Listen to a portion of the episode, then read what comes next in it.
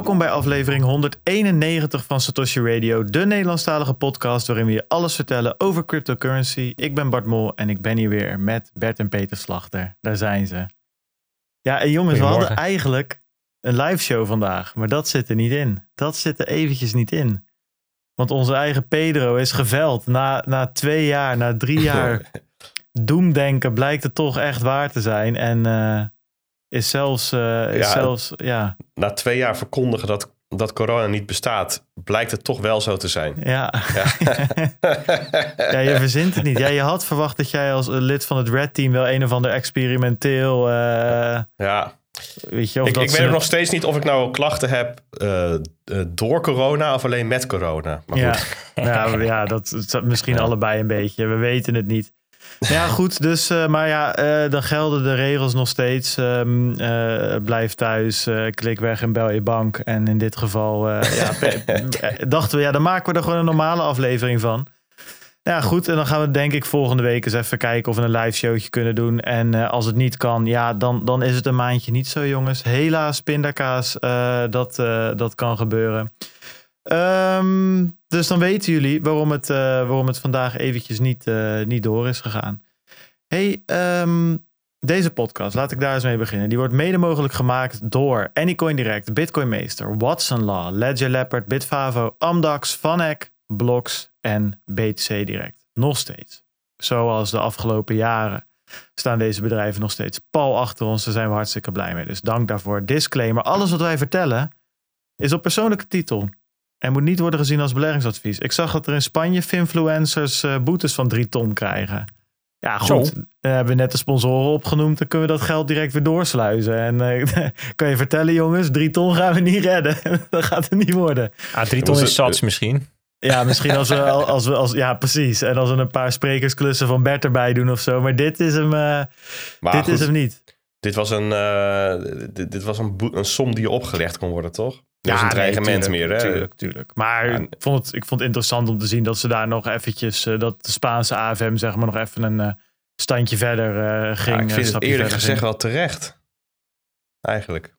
Oh, ik zeg ook niet dat ik het wel of niet terecht vind. Het was een, constatering dat ze daar nog, nog een stukje harder met de zweep aan het, aan het slaan waren. Ja, dat is op zich Ja, ja, wel opvallend, want, want ik heb uit Spanje nooit hele strenge verhalen gehoord. Maar dat ze dan nu gewoon Nederland gaan overtoepen, dat is wel echt ja, wel onverwacht, vind ik. Ja, ja ik weet ik, ja, ik, niet echt ervaring met Spaans, eh, eh, Spaans toezicht. Alleen de Guardia Civil, hè? Daar eh, zijn ze op Dumpert altijd. Guardia Civil, daar moet je echt mee uitkijken hoor. Hoef je niet te proberen bij de Guardia Civil, zeggen ze altijd. Dus misschien ehm, is het wel de Guardia Civil die achter de finfluencers aangaat. We weten het niet. Ehm, je ziet, die vul je nergens in. Dat heeft Pete deze week, eh, eh, vorige week zei het natuurlijk ook al, dat was dat bruggetje. Ik heb hem even geluisterd, die aflevering, bij Daniel Verlaan. Eh, van, eh, hoe heet de podcast ook weer? Ik weet je wachtwoord, dat was hem. Ehm, Ja. ja, goede aflevering. Al geloof ik niet, ik geloof niet dat die hacker de echte hacker was. Ja, dat was iemand die, die, die het nodig vond om heel erg te flexen, geloof ik. Met wat hij allemaal doet. Ja, het lag er voor mij te dik bovenop. Dus ik geloof best dat het een echt gebeurd verhaal was. En dat hij echt wel een crypto hacker had gesproken. Maar deze gozer... Ja, ik, ik geloof wel net dat, wat ze- te mooi. dat, dat de, de redactie het in ieder geval het idee heeft gehad dat ze met een echte hacker hebben gesproken. En dat het op anonieme basis is geweest. hmm, Het kan natuurlijk nog steeds een broodje aap verhaal zijn natuurlijk. Maar dat, dat ja. hoe- Nou, het klonk je- een beetje alsof iemand met de hacker had gesproken en iemand anders, een stemacteur, de, het transcript had opgelezen, zeg maar. Ik vond het iets zo mooi vertelde. Op een gegeven moment begon hij nog een beetje te kankeren tussendoor, wat er dan weer tussenuit gebliept mocht, mocht worden. Ik vond het een beetje, dat ik dan, nou. Maar goed, wil niet zeggen dat het gebeurt natuurlijk wel. Hè. Ik bedoel, we hebben deze week ook weer een paar exploits eh, in de show zitten.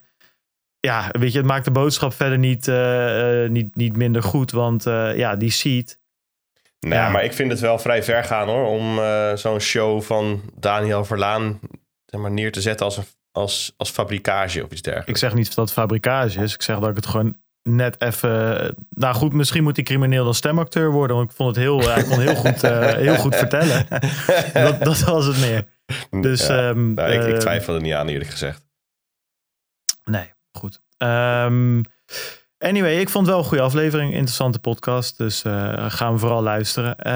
Um, uh, eens even kijken. Um, ja, wat je nog even kan doen, als je dat wil, is vijf sterren achterlaten op Spotify. Of uh, de video te liken op YouTube of uh, op een ander platform waar je zit. We hebben inmiddels al meer dan 400 vijf sterren reviews op Spotify. Dat is echt ongekend. Dus luister je op Spotify. Nou, het is een kleine moeite. Je hoeft niet eens de player op pauze te zetten. Je kan gewoon op de drie puntjes drukken en dan kan je een review achterlaten. En nou, dat helpt ons weer een beetje. Dus dank daarvoor. En dank aan alle mensen die dat al gedaan hebben.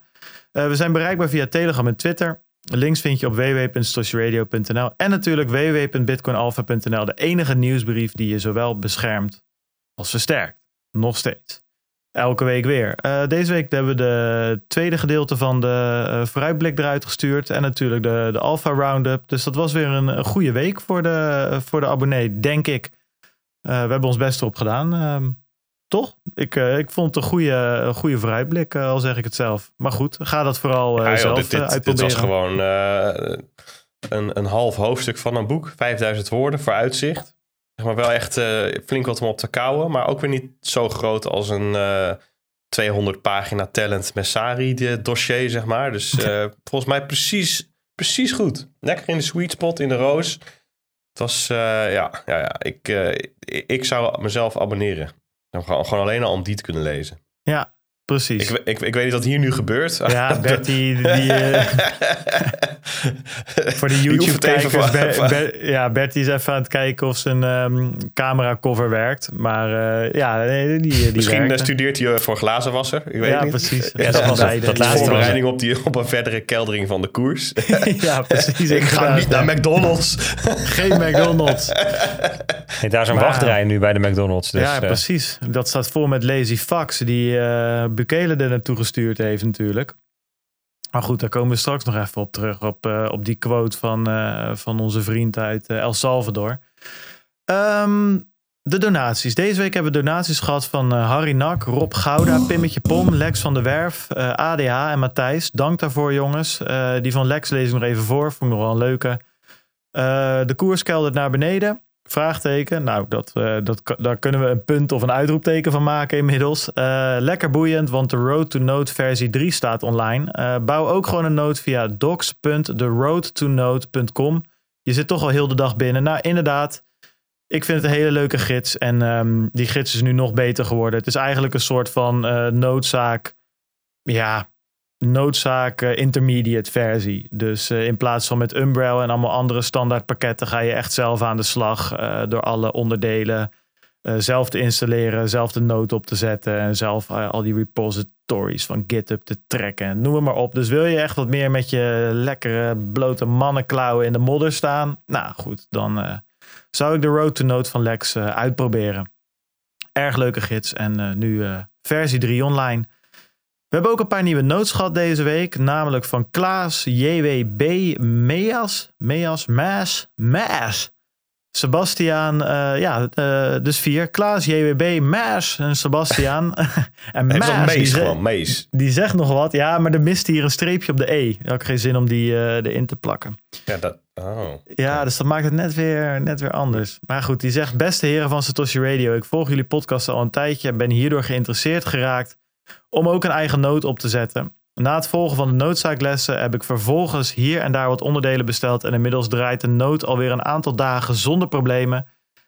Het bleek dankzij de goede uitleg een fluitje van een SAT best wel tof om op deze manier aan de gang te gaan met Lightning. Uh, al moet ik nog heel veel leren. De eerste transactie wordt, hoe kan het dan ook anders? Hoe kan het ook anders? Een donatie aan jullie. Keep it up en ga zo voort. Ik blijf jullie zeker volgen. Nou, voor deze vier mannen een dik vet applausje jongens. Komt ie aan.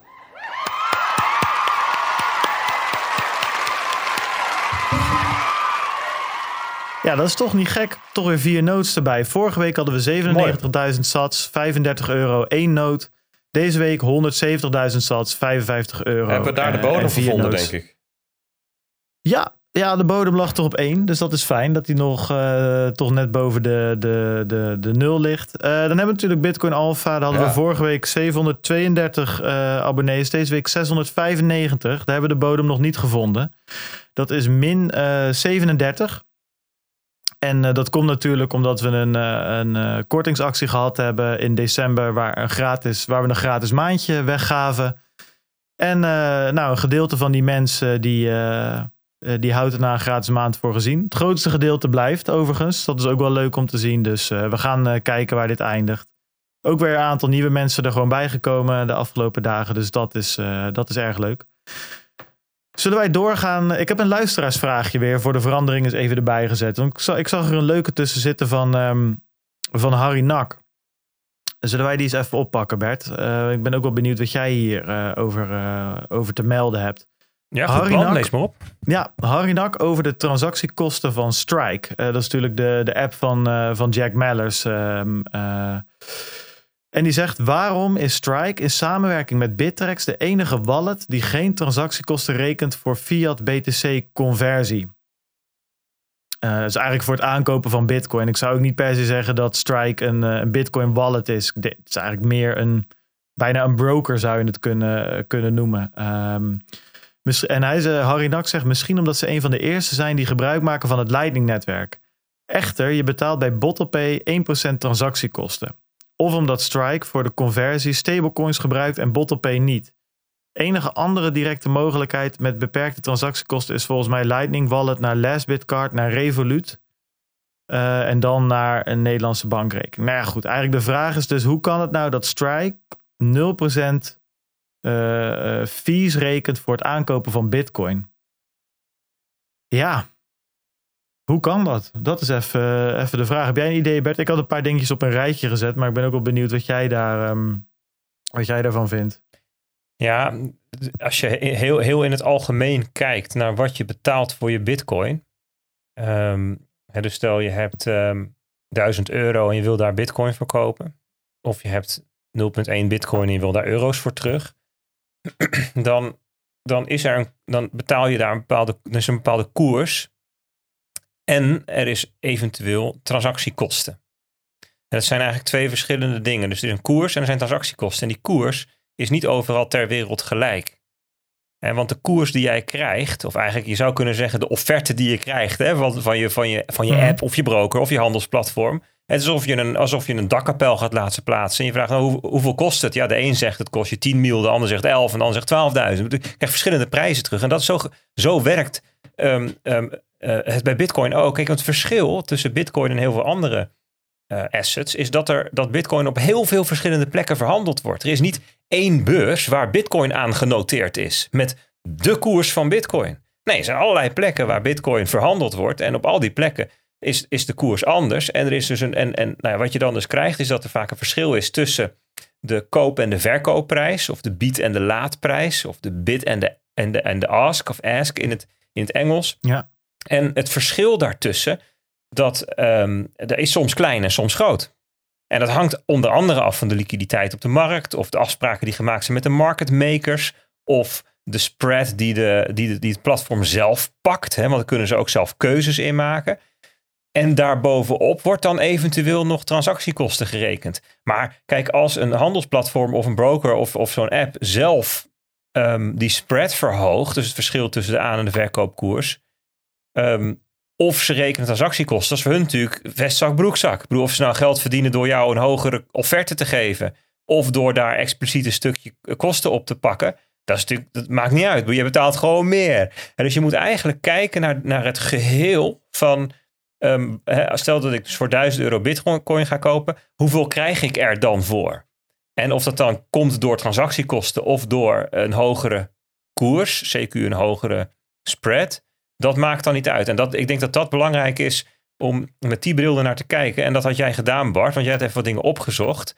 Um, ja. Ehm, vertel eens, wat, wat kom je dan tegen? Nou ja, ik, ik, ik had dus eventjes... Ehm, ik herinner me dat, dat, dat Mallers, uh, Jack Mallers, de CEO van Strike, dat toen in allemaal podcasts ook heeft, heeft zitten vertellen toen, uh, toen ze naar nul gingen. Hè? Toen, toen uh, had hij het over Brian Armstrong, kom schaken. Dat, Brian Armstrong, de CEO van Coinbase, ja, Pawn E2, E4. Ja, precies. En, uh, en uh, we gaan direct naar nul. We gaan direct naar nul, zei ja. hij. Nou goed, dat heeft hij, ook wel, heeft hij ook wel gedaan. Ik bedoel, uh, je, je kan inderdaad tegen, tegen 0% fees je bitcoin kopen bij Strike. Want Malice die zegt dus eigenlijk... Our mission is to secure financial freedom for all, and we won't stop until we do so for all the 8 billion people on the planet. So, dus wat je, wat je daarover kan zeggen, dat kan één beweegreden zijn. Hè? Mellers kan daadwerkelijk uh, zoiets hebben van ja, uh, iedereen verdient dit. En het is, mijn, uh, het, is, het is mijn levensmissie om dat mogelijk te maken. En ik hoef daar niet rijk van te worden. Hè? Dus, dus, dus nou goed, dat kan, een, dat kan de achtergrond zijn.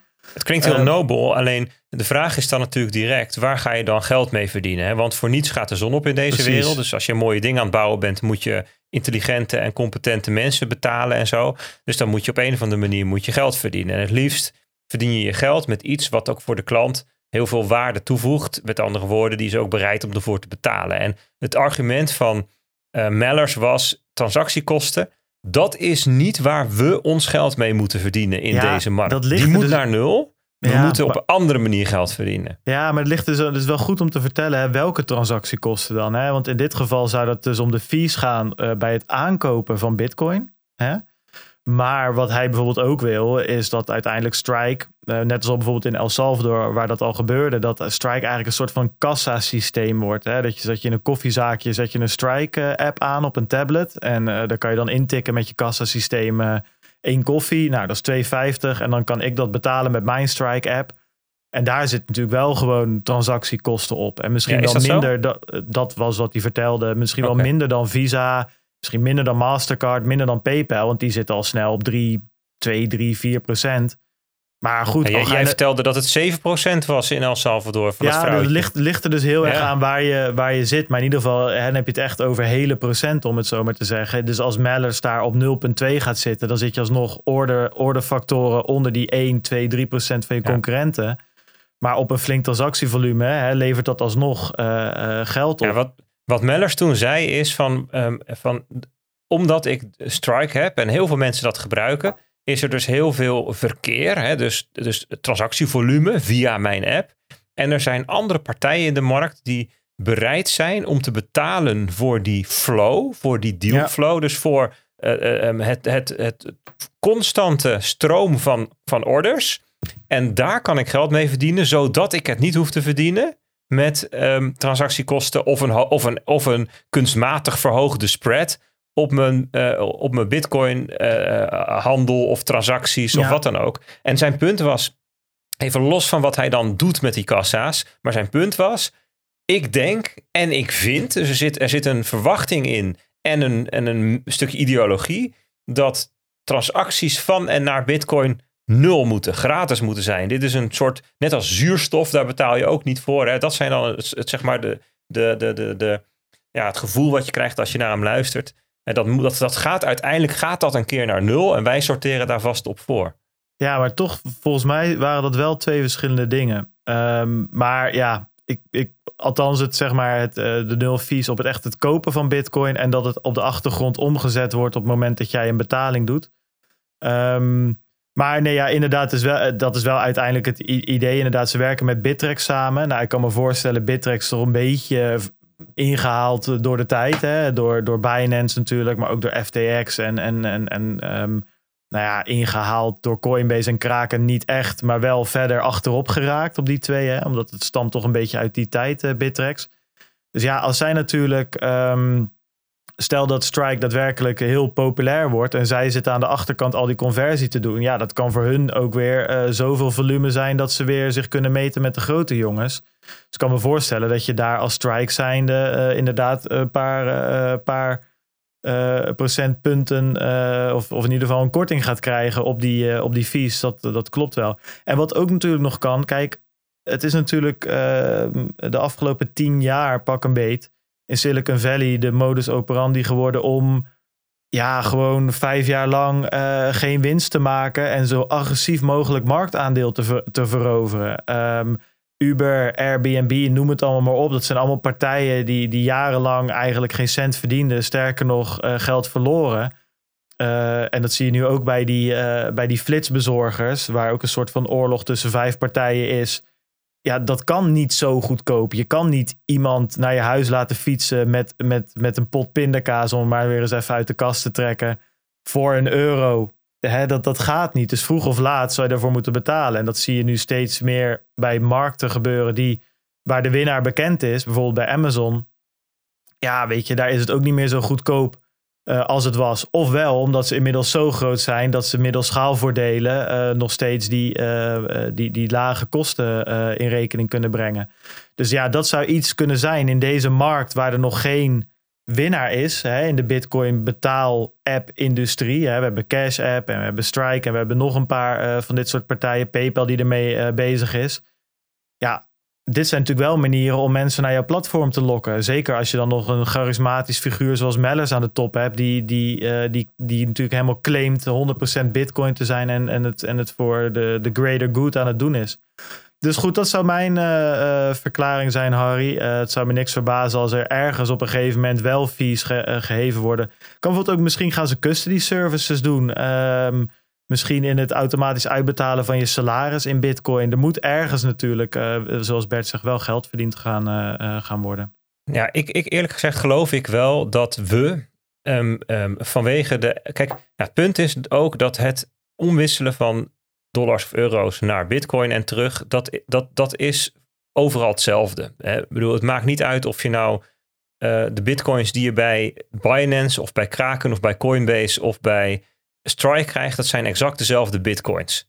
Het is niet zo dat je specifiek naar het ene winkeltje gaat omdat ze daar betere kaas of betere wijn hebben. Dus het is echt een commodity. Het, een, het is allemaal hetzelfde. Dus je krijgt echt concurrentie op die koers. Dus ik geloof er wel echt in dat we uiteindelijk naar hele lage kosten, zeg maar nul kosten en een hele kleine spread gaan voor het omwisselen van bitcoin naar euro's en andersom. En dat uiteindelijk um, aanbieders op andere diensten gaan concurreren. Hè? Dus op echt toegevoegde waardediensten. Dus misschien uh, custody of een bepaalde vorm van custody. Hè? Wat, je net, uh, wat Bart net zei. Als voorbeeld voor Strike. Of misschien lending of staking. Of um, het kunnen lenen tegen je bitcoin. Hè? Dus dat is borrowing eigenlijk. Uh, betaalkaarten die je eraan gaat koppelen. Um, misschien verzekeringen of een soort pensioenachtige constructie. Dat je eigenlijk de, de, de financiële dienstenpyramide die je zou kunnen maken, die je ook ziet bij traditionele financiële instellingen, dat je die ook op Bitcoin straks krijgt. Ik heb ook al uh, jaren geleden hoorde ik al van, um, uh, van, die, van die grote Amerikaanse uh, um, cryptobedrijven waar je, waar je kunt lenen met en tegen je bitcoin. Zoals, zoals um, Abra en nou, jij kent ze ook wel, Bart Celsius. Kan ze even, ineens niet even allemaal opdreunen. Maar van, die, van dat soort grote bedrijven, die zeiden toen allemaal al, weet je, wij gaan daar ook naartoe. Wij willen er naartoe straks dat als je bij ons klant bent, dat je, um, dat je verder helemaal geen bank meer nodig hebt. Dat, dat, dat, je, dat je aan ons genoeg hebt. Ja, dat is, en, en, en dat betekent dat ze dus allerlei um, uh, diensten gaan aanbieden die een hogere waarde hebben dan het wisselen van crypto naar bitcoin, uh, naar, naar euro's of crypto crypto trouwens. Dus ik denk wel dat we echt die kant op gaan. Ik heb een tijdje terug een keer onderzocht en daar heb ik precies wat ik net vertelde. Hè. Dus ik heb, stel ik heb 100 of ik heb 1000 of 10.000 euro en ik wil bitcoin kopen. Waar krijg ik nou het meeste bitcoins voor mijn euro's? Gewoon eens allemaal gekeken. Binance, Kraken, uh, Coinbase, uh, heleboel Nederlandse brokers. En er zaten echt grote verschillen tussen. Echt wel bizar. Echt wel 2, 3 procentpunt verschil. Um, uh, um, ja, procent dus ook. Hè, want vanaf, vanaf, vanaf die 1000 euro gerekend. In hoeveel je dan krijgt. Dus ja, er, er zitten dus ook verschillende businessmodelletjes. En ik denk dat dat dus ook, hè, dus dat ook de, de, al die partijen ja, naar de toekomst toe um, er rekening mee moeten gaan houden dat ze niet meer al hun inkomsten daaruit kunnen gaan halen. Hè. Dus al die onwijs mooie cijfers die zo'n Coinbase neerzet en weet ik veel, al die andere uh, tenten ongetwijfeld ook. Want natuurlijk ontzettend groot transactievolume tijdens zo'n bullrun. En daar dan een procentje of twee van. Ja, dat is natuurlijk onwijs uh, makkelijk geld verdienen. Maar ik denk dat dat ja, straks veel minder gaat worden. gezegd uh, Bert, in, ook door Jack Mallers. Maar als ik naar Coinbase kijk, dan hebben we het echt niet meer over 4% fee hoor. Dat is voor mij 50, uh, 0,5, uh, een halve procent max. Klopt, daar wel.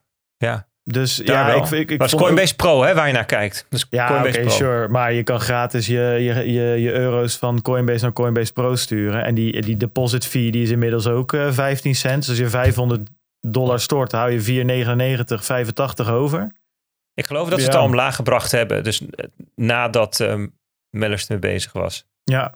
Nou ja, Dus- goed, dus ehm, ja. Maar goed, dat, dat is ook de reden. Hè, dat, tenminste, zo, zo bracht men het. Dat bijvoorbeeld ehm, eh, sommige cryptobedrijven. En eh, Amdax was daar een voorbeeld van. Die hebben dus in september gezegd. We gaan, we gaan die helemaal die fees weghalen. Hè. Dus het aankopen van bitcoin met euro's is daar ook 0% geworden. En- En ook naar aanleiding van dit. Dus ik verwacht ook hè, dat, dat, dat ook in Nederland. Die bedrijven steeds dichter bij elkaar komen te zitten. En Ja. eh, dat dat allemaal naar nul gaat. Nou ja, eens. Ik denk, ik, ik denk dat ook. Het is een, ehm, ja, bijna een, ehm, ja, het, het, ja, daar, hier concurreer je niet meer op op een gegeven moment, zeg maar. Dat is een beetje het punt. Als je niet op nul zit, dan, eh, ja, dan, ehm, dan val je sowieso eh, buiten, het, eh, buiten de boot. Hey, eh, even een Ring of Fire update. was weer een leuke aflevering. Aflevering 9. Philip Shepard van Seba Bank uit Zwitserland staat online. Echt een leuke aflevering. aardige vent. En ja, er komen leuke gasten langs. Ik moet zeggen, ik, ik edit hem of, of Ramon die edit hem en dan luister ik hem even na. En het, ehm, ja, echt, ja, ik moet het laptopman nageven. Die heeft echt eh, een, een partij eh, gasten gefixt. Dat is echt wel eh, leuk om naar te luisteren. Dus eh, Connect the World podcast is ook gewoon te vinden op Spotify. eh. Philip Shepard was er deze week. Hey, dan gaan we een marktupdateje doen, jongens. Want eh, ik denk dat dat wel eventjes ehm, even nodig is, Bert. Want eh, er is behoorlijk wat gebeurd eh, deze week. Zowel qua bitcoinprijs. Eh, we hadden natuurlijk eh, de Fed, die, waar, waar iedereen, niet alleen bitcoiners, maar de hele financiële wereld zijn, adem inhield. Terwijl ze gingen kijken wat die eh, aan gingen kondigen qua rentes en QE en noem het en QT. Daar hebben we het vorige week natuurlijk over gehad. eh, tapering en easing. Ja, wat is er gebeurd? Waar staan we? Waar gaan we heen? Ja, goed, laten we dat doen. En het is ook leuk misschien om er met elkaar even een gesprek over te hebben. Wat dat betreft even een dienstmededeling. Ehm, het beeld wat ik van jou zie, Bart, loopt ongeveer 15 seconden achter, misschien 20. Dus ik kan jou niet zien. Dus je moet gewoon even inbreken eh, met audio in plaats van met eh, je hand opsteken. Want dat zie ik pas over een minuut of zo. Dus dat schiet, dat schiet niet op. Maar ehm, ja, marktupdate. Ja, afgelopen week was heftig, jongens. Niet alleen bij Bitcoin, maar überhaupt echt ehm, eh, eh, de, de, de, de, de, financiële markten die, die schudden op hun ehm, grondvesten, zou je kunnen zeggen. Ik heb hier eventjes de, de, de verschillende koersen bij elkaar staan. De S&P 500 bijvoorbeeld. Ik reken dan eventjes voor de gein vanaf, vanaf 1 januari. Dat is wel, wel, wel grappig. Dat is natuurlijk een klein maandje nu, nu weg. Maar de S&P 500, dat is de, ja, de, echt de grootste bedrijven van Amerika zijn dat. Hè. Die, die, staat bijna 13, die stond op het laagste punt 13% in de min vanaf begin van eh, januari. Ehm, de Nasdaq, dus zijn de techbedrijven, 18% in de min. En de Russell 2000, dus dat, dat zijn de kleine, wat kleinere eh, eh, publieke bedrijven, min 22%. Tesla min 30% en Bitcoin ook min 30%. En dus het is een beetje zo oplopend in ehm, hoeveel eh, eh, verlies ze dan stonden. Ja, en dat, dat ging met name de afgelopen week heel hard. Hè, want we nemen natuurlijk Satoshi Radio altijd op op, eh, op donderdag. En vorige week donderdag, toen we het opnamen, toen, eh, ja, toen, toen zag het er al niet, op zich niet, niet heel eh, fleurig uit. Maar sindsdien is het dus nog 25% of zo eh, gedaald. Daarna begon het pas echt. Naar het laagste punt van ehm, ja, in de, in de 32.000. Ja, net ietsjes onder de 33.000 dollar. Ehm, zelfde gevoel, zel, hè, gevoelswaarde als in deze zomer. Of wat was het net voor de zomer. Hè, dat, het, ehm, dat, het, dat het zo naar beneden kletterde. En iedereen dacht, oh jee, is het nou voorbij? En daarna gingen we dan weer naar 69.000. En dan nu weer terug dus naar 32. Nou, dus dat is een behoorlijk ritje geweest. En inderdaad, wat je zegt Bart, de, ehm, de, de, de, de reden van de zwakte is denk ik toch echt de, ehm, eh, de, de onzekerheid over het monetaire beleid van de Fed. De, dat is de Amerikaanse centrale bank, die in vijf maanden, vier, vijf maanden tijd een, een, onwijze ehm, draai heeft gemaakt van nou, volop ruim beleid naar eerste stapje was, misschien moeten we uh, het opkoopprogramma gaan afbouwen. Bouwen. Het volgende stapje was, we gaan het versneld afbouwen. Stapje na was, we gaan zelfs de rente verhogen. Um, en stapje daarna was, we gaan nou ja, de, de balans um, normaliseren. Hè. Daarmee bedoelen ze datgene wat opgekocht is, dat moet op een gegeven moment maar van die balans af. En ze hebben inmiddels duidelijk gemaakt dat ze dat doen door uh, aflopende leningen niet te, te, verlengen. Hè. Dus de gewoon af te laten lopen. Um, maar dat is een, een hele snelle, uh, uh, in, een, in aantal stappen draai naar, van, van ruim naar, naar krap beleid. En ja, daar reageren met name de professionele um, marktparticipanten op. Hè, die, die hebben dat, hebben gewoon dat, dat is onderdeel van hun plan. Hè, dat als, als de, de, de, de, de, de, de marktomstandigheden krapper worden, hè, dat ze dan risk-off gaan, dus minder risico nemen, minder risico in hun boeken willen hebben. Dat betekent opschuiven naar staatsobligaties bijvoorbeeld. Hè, meer. En nou ja, dat, daar, dat, dat merk je dus ook bij, bij Bitcoin. Uh, wel, wel, grappig even tussendoor. Ik zat, zat um, dinsdag bij de CryptoCast.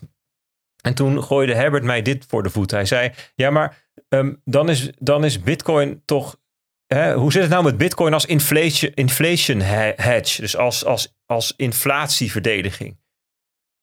Ja, en toen, toen ik, ik zat toen even, wat moet ik hier mee met deze vraag? Want inflatie is zo'n complex, zo'n lastig onderwerp. En, en, en dat is het ook, hè? Want wat, ik bedoel, ik heb met, met Lex daar een uur gepraat over inflatie en dan op allerlei manieren ernaar gekeken en geconcludeerd. Het, dat, ik bedoel, inflatie is ook gewoon iets lastigs. En Klaas Knot zelf zegt ook, zei ook in een interview, er is meer van het inflatieproces dat we niet begrijpen dan wel begrijpen. Dus ja, er is, het, is ook, het is ook terecht om een beetje bescheidenheid te hebben ten opzichte van inflatie. Wat, wat, wat, hè, dus op zichzelf vond ik, hè, dat, dat is denk ik op zich een goede reflectie, ja Bart? Ja, nou ja, ik vind het wel, ik, het is wel een goed... Oh. Kijk, weet je, wat het, weet je wat het ding een beetje is? Is dat ik denk dat je ja, precies het juiste uh, punt aansnijdt, is namelijk dat het heel complex is. En uh, wat ik dan, uh, waar ik me soms een beetje aan stoor, is nou, een donderd bitcoin samen met de tech aandelen plus de hele aandelenmarkt in elkaar. Hè? Um, en dan is ze oké, en dan wordt er dus, dan, dan, dan lees ik de usual suspects op Twitter alweer zeggen, hè, de, de, de, de old school economen, zeg maar, en een beetje de, de niet-believers in bitcoin, om het zo maar te zeggen van ja, zie je wel, het is geen, uh, wat nou uh, inflation hedge. Het dondert net zo hard in elkaar, weet je wel. En denk ik, ja, maar aan de ene kant hè, uh, wordt er betoogd dat, dat, dat, dat de economie en monetair beleid, dat is super complex en inflatie is complex. Nou, eens. Maar als bitcoin dan in elkaar dondert, dan kan je wel eventjes heel zwart-wit zeggen dat het geen inflation hedge is. En ik denk dat er het, waarschijnlijk is het toch gewoon een beetje, kan het ook een beetje van beide zijn. Het kan prima zo zijn dat er heel veel lucht in Bitcoin zit en dat er nog heel veel onduidelijk is en heel veel speculatie is en heel veel, um, uh, ja, hoe noem je dat? Heel veel kijk naar, uh, naar wat het in de toekomst kan zijn, hè, waar wij het ook vaak over hebben. Stel nou dat het netwerkeffect zich doorzet. Stel nou dat er nog 500.000 mensen, 5 miljoen mensen, 5 miljard mensen geonboord worden. Wat zou dat doen voor de prijs? Nou, dus ik kan me voorstellen dat een stuk van de prijs inderdaad gebaseerd is daarop. Uh, en waar het inderdaad een negatieve impact heeft als op een gegeven moment de, de rente omhoog of omlaag gaat. Hè? Dus het, het, is niet alsof Bitcoin zich in een soort van vacuüm afspeelt. Maar waarom zou het niet kunnen dat een gedeelte van die prijs, uh, en dat is misschien een beetje te, te vergelijken met, met uh, wat, wat, onze on-chain analisten vrienden altijd zeggen, dat je een bepaalde soort van bodemprijs hebt of zo. Die ligt dan op 10.000 euro of 20.000 euro of dollar. En dat daar daadwerkelijk, eh, stel je zou naar die prijs kijken, dus dat je zeg maar het speculatieve gedeelte van, van Bitcoin en, en hoe dat tot openbaring komt in de prijs, dat je dat eraf schraapt. En je zou daarnaar kijken, misschien zit daar wel een, een stijging in over de jaren. En dat is dan misschien allemaal minder uh, uh, explosief en minder volatiel. Um, dat zou ik interessanter vinden. Daarnaast denk ik ook nog dat, um, um, dat, dat het verhaal van Bitcoin als een, in, een hedge tegen inflatie ook nog, ja. Kijk, wat ik lastig vind, het is helemaal, Bitcoin is helemaal nog niet deflatoire. Dat wordt het in de toekomst, zeg maar. En tuurlijk, omdat het allemaal code is en vast ligt. En omdat we met z'n allen nu vinden van, nou ja, dat ligt vast, daar, kan, daar kunnen we niks aan doen. Hè, dat is een beetje het, uh, het idee. Is dat nemen we nu de, de, de inflatie die er is in Bitcoin. Hè, dus uh, de block reward die er, nog, die er nog elk blok is. Die nemen een beetje op de koop toe. Zeggen, nou, over tien jaar dan is dat, is dat er wel ongeveer wel af. En dan, en dan komt er niks meer bij. Dus Bitcoin is een goede inflation hedge. Dat is nog niet wat het is. zeg maar. Dus dat, dat vind ik ook op, uh, een, een, een, een lastige. Dus het komt er voor mij een beetje op neer eigenlijk dat ik het veel te makkelijk vind. Wat zowel aan Bitcoin kant, Bitcoin fanaat kant gebeurt als aan de, de, zeg maar de Joost van Kuppenveld kant en de, de economen en de, en de, en de beurswatchers. Ja, dat is toch op hele korte termijn weer kijken van oké, okay, Jerome Powell zegt dit, Bitcoin daalt 10%, dus dus de uitkomst is nu X. En dat is met Bitcoin is natuurlijk ook uh, andersom precies hetzelfde. En ik denk dat dat, dat dat lastiger ligt. Maar ja, dat is niet zo'n sexy headline natuurlijk. Dat snap ik ook wel. Nee, precies. En um, dus dat, dat, dat, dat, dat is zeg maar een hele nuchtere reflectie op de, de verschillende kanten van het verhaal. Maar kijk, weet je welke kant ik even op wilde hiermee? Want ik zei, ik zei dit dus, ik kwam dus ook met zo'n soort iets, hè, met de reflectie van, nou, het is allemaal complex. Alleen later zat ik me te bedenken, dat is natuurlijk gewoon eigenlijk onzin. Bitcoin is wel een hele goede inflation hedge, want wat gebeurt er? De inflatie gaat omhoog. Kijk, als je het hebt over het hedgen van inflatie, dan heb je het niet over het nominale inflatiecijfer. Dat is nu 7,0% in de Verenigde Staten. Bij het hedgen van inflatie, dan gaat het eigenlijk over het je, je uh, indekken tegen het koopkrachtverlies ten gevolge van die uh, inflatie. Met andere woorden, um, pas als de, de reële rente negatief wordt, het verschil tussen inflatie en rente, dan wil je dat er iets is wat jou daartegen beschermt. Nou, er zijn bijvoorbeeld allerlei inflation-linked bonds. Dat zijn staatsobligaties met een component erin die compenseert voor inflatie.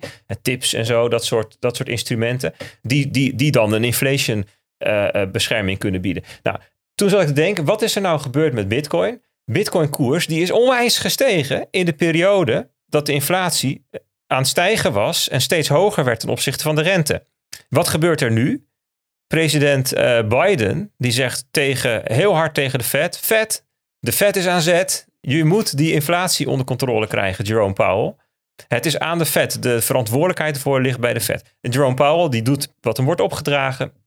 Hij zegt, ik ga um, de inflatie bestrijden. Ik ga de inflatie bestrijden. Ga zorgen dat die inflatie, die, we, we stoppen niet, hè, want het ligt in ons mandaat om voor stabiele prijzen te zorgen. En lage werkloosheid of hoge werkgelegenheid. Dus wij gaan die inflatie bestrijden. En dat is het ene. En dan zegt hij, we gaan dat op de volgende manier doen. Met renteverhogingen enzovoort. Met andere woorden, vanaf het moment dat de Fed zegt wij gaan de inflatie bestrijden, gaat de koers van Bitcoin omlaag. Nou, is logisch. Want als je een inflation hedge hebt en die inflatie wordt bestreden, dan is die hedge minder waard. Dus eigenlijk is het een heel logisch verhaal dat Bitcoin nu zwak is, juist in de context van inflation hedge. En dan zou je dus verwachten dat als in de toekomst er een punt komt dat, die, eh, dat het monetair beleid weer ruimer wordt, hè, en eh, een ruimer monetair beleid heeft in potentie gevolgen voor inflatie. Die, hè, dus dat is inflatie opdrijvend. Hè, want ruim beleid betekent dat er meer geconsumeerd wordt, meer geïnvesteerd wordt, dat er meer vraag ontstaat naar ten opzichte van uh, een bepaald aanbod,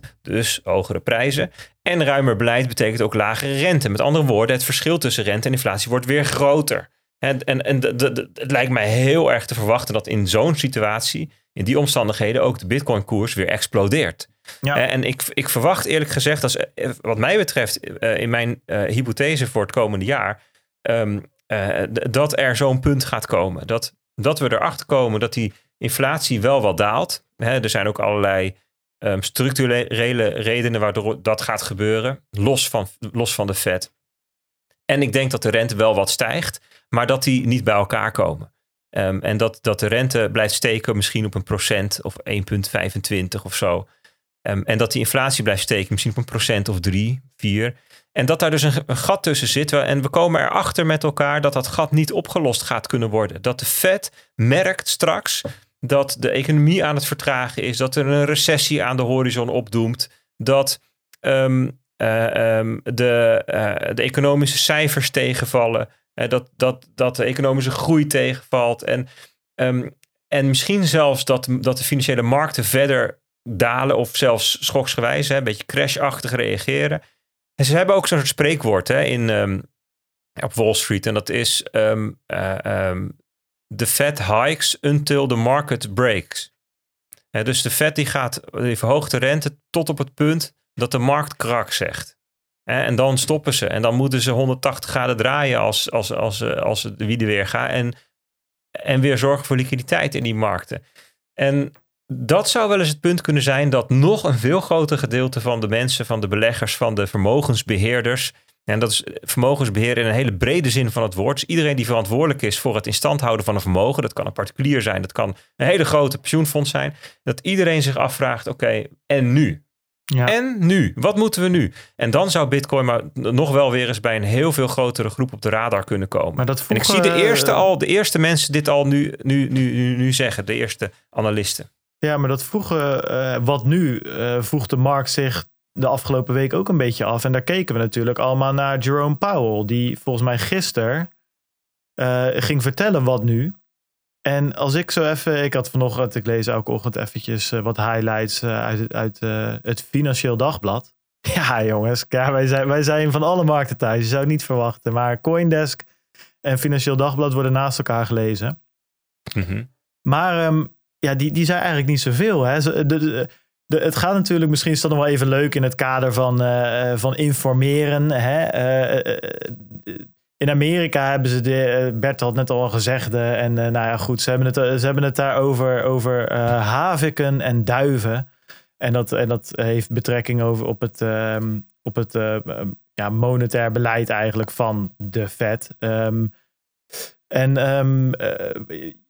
ja, Weet je wat ik het een beetje vond? Ik vond, als je aan de ene kant een duif hebt en aan de andere kant een havik. Ik vond, als ik zo een beetje lees wat de Fed uh, zei en wat Jerome Powell zei, vond ik het meer een soort van volgevreten zeemeel of zo, weet je wel. Die je in Rotterdam een beetje over de, over de pleinen ziet banjeren en alleen maar patat van de grond ziet eten. Want ze, ze gingen helemaal nergens heen vond ik. Heel veel gepraat, maar uiteindelijk uh, blijft de rente hetzelfde. Is er niet zoveel gebeurd nu?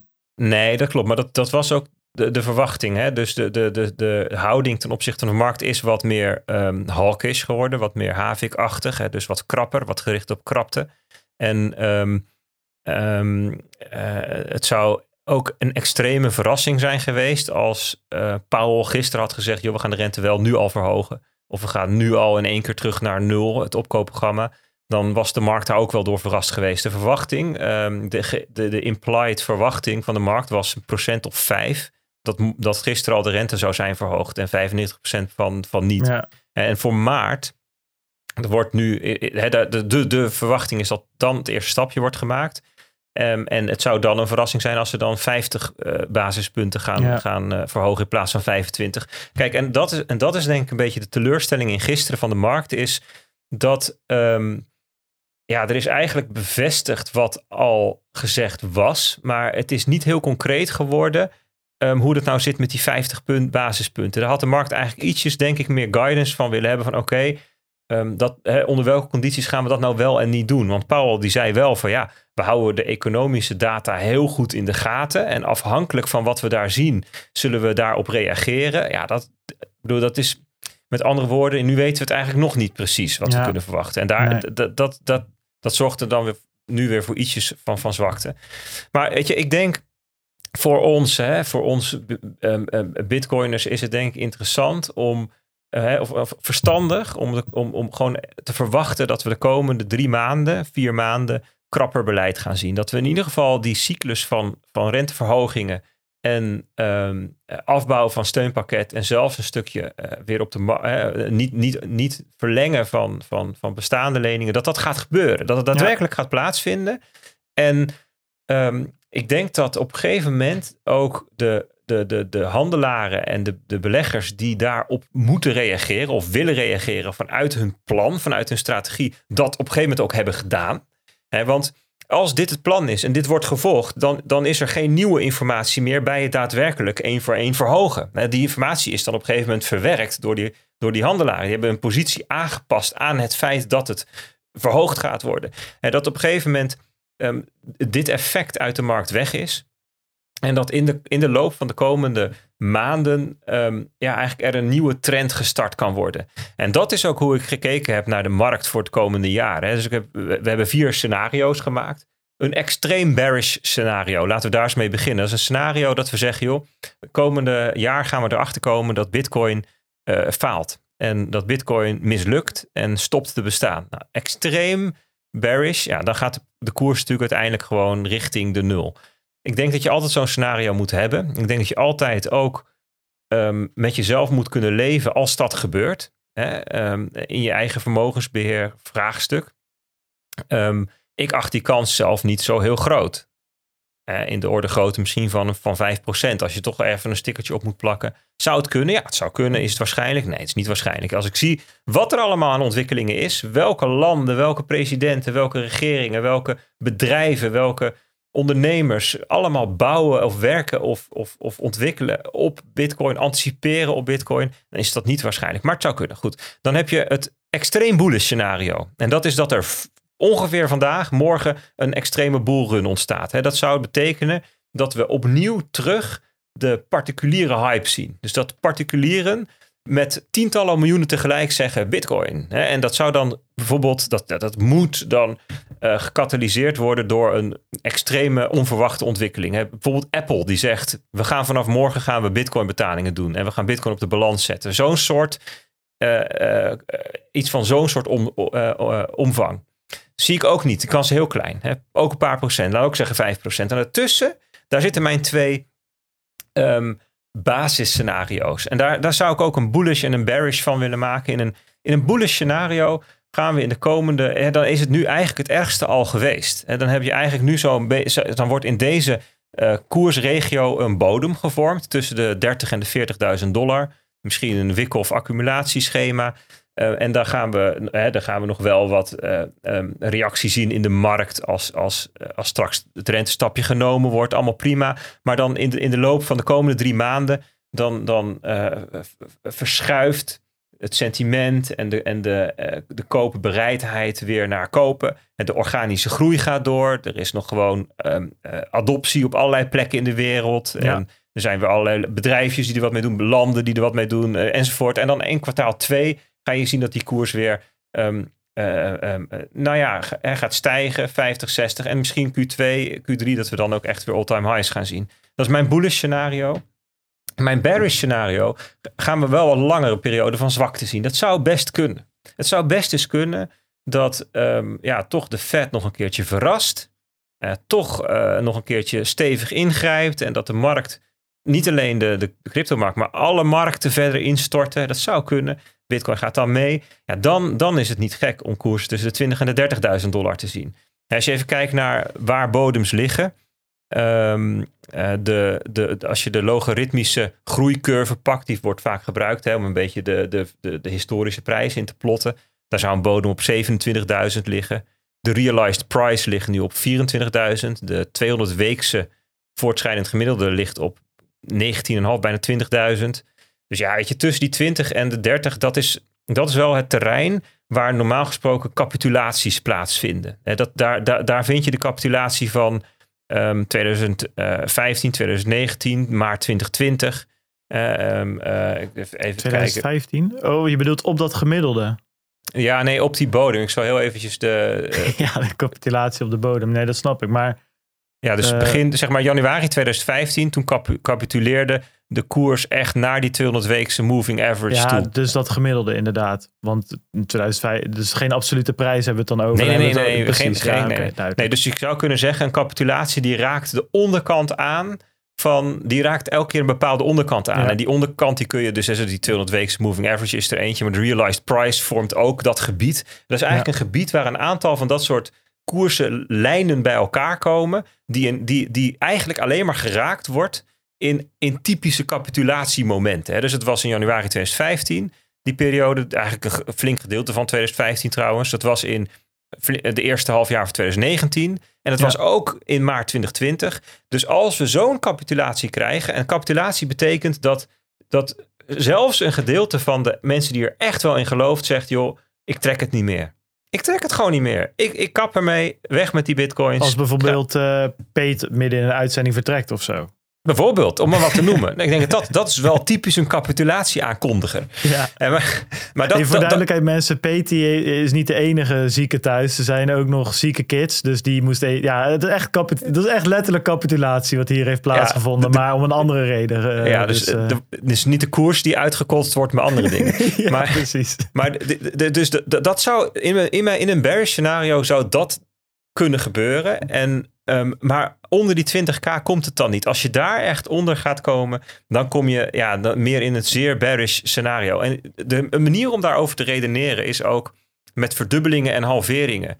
Ehm, als je gaat kijken naar de, naar, de, naar, ehm, naar de koers in het verleden, maar ook naar de, het achterliggende mechanisme. In ieder geval mijn hypothese daarover is dat de koers op lange termijn, het termijn van vele jaren, dat die adoptie volgt.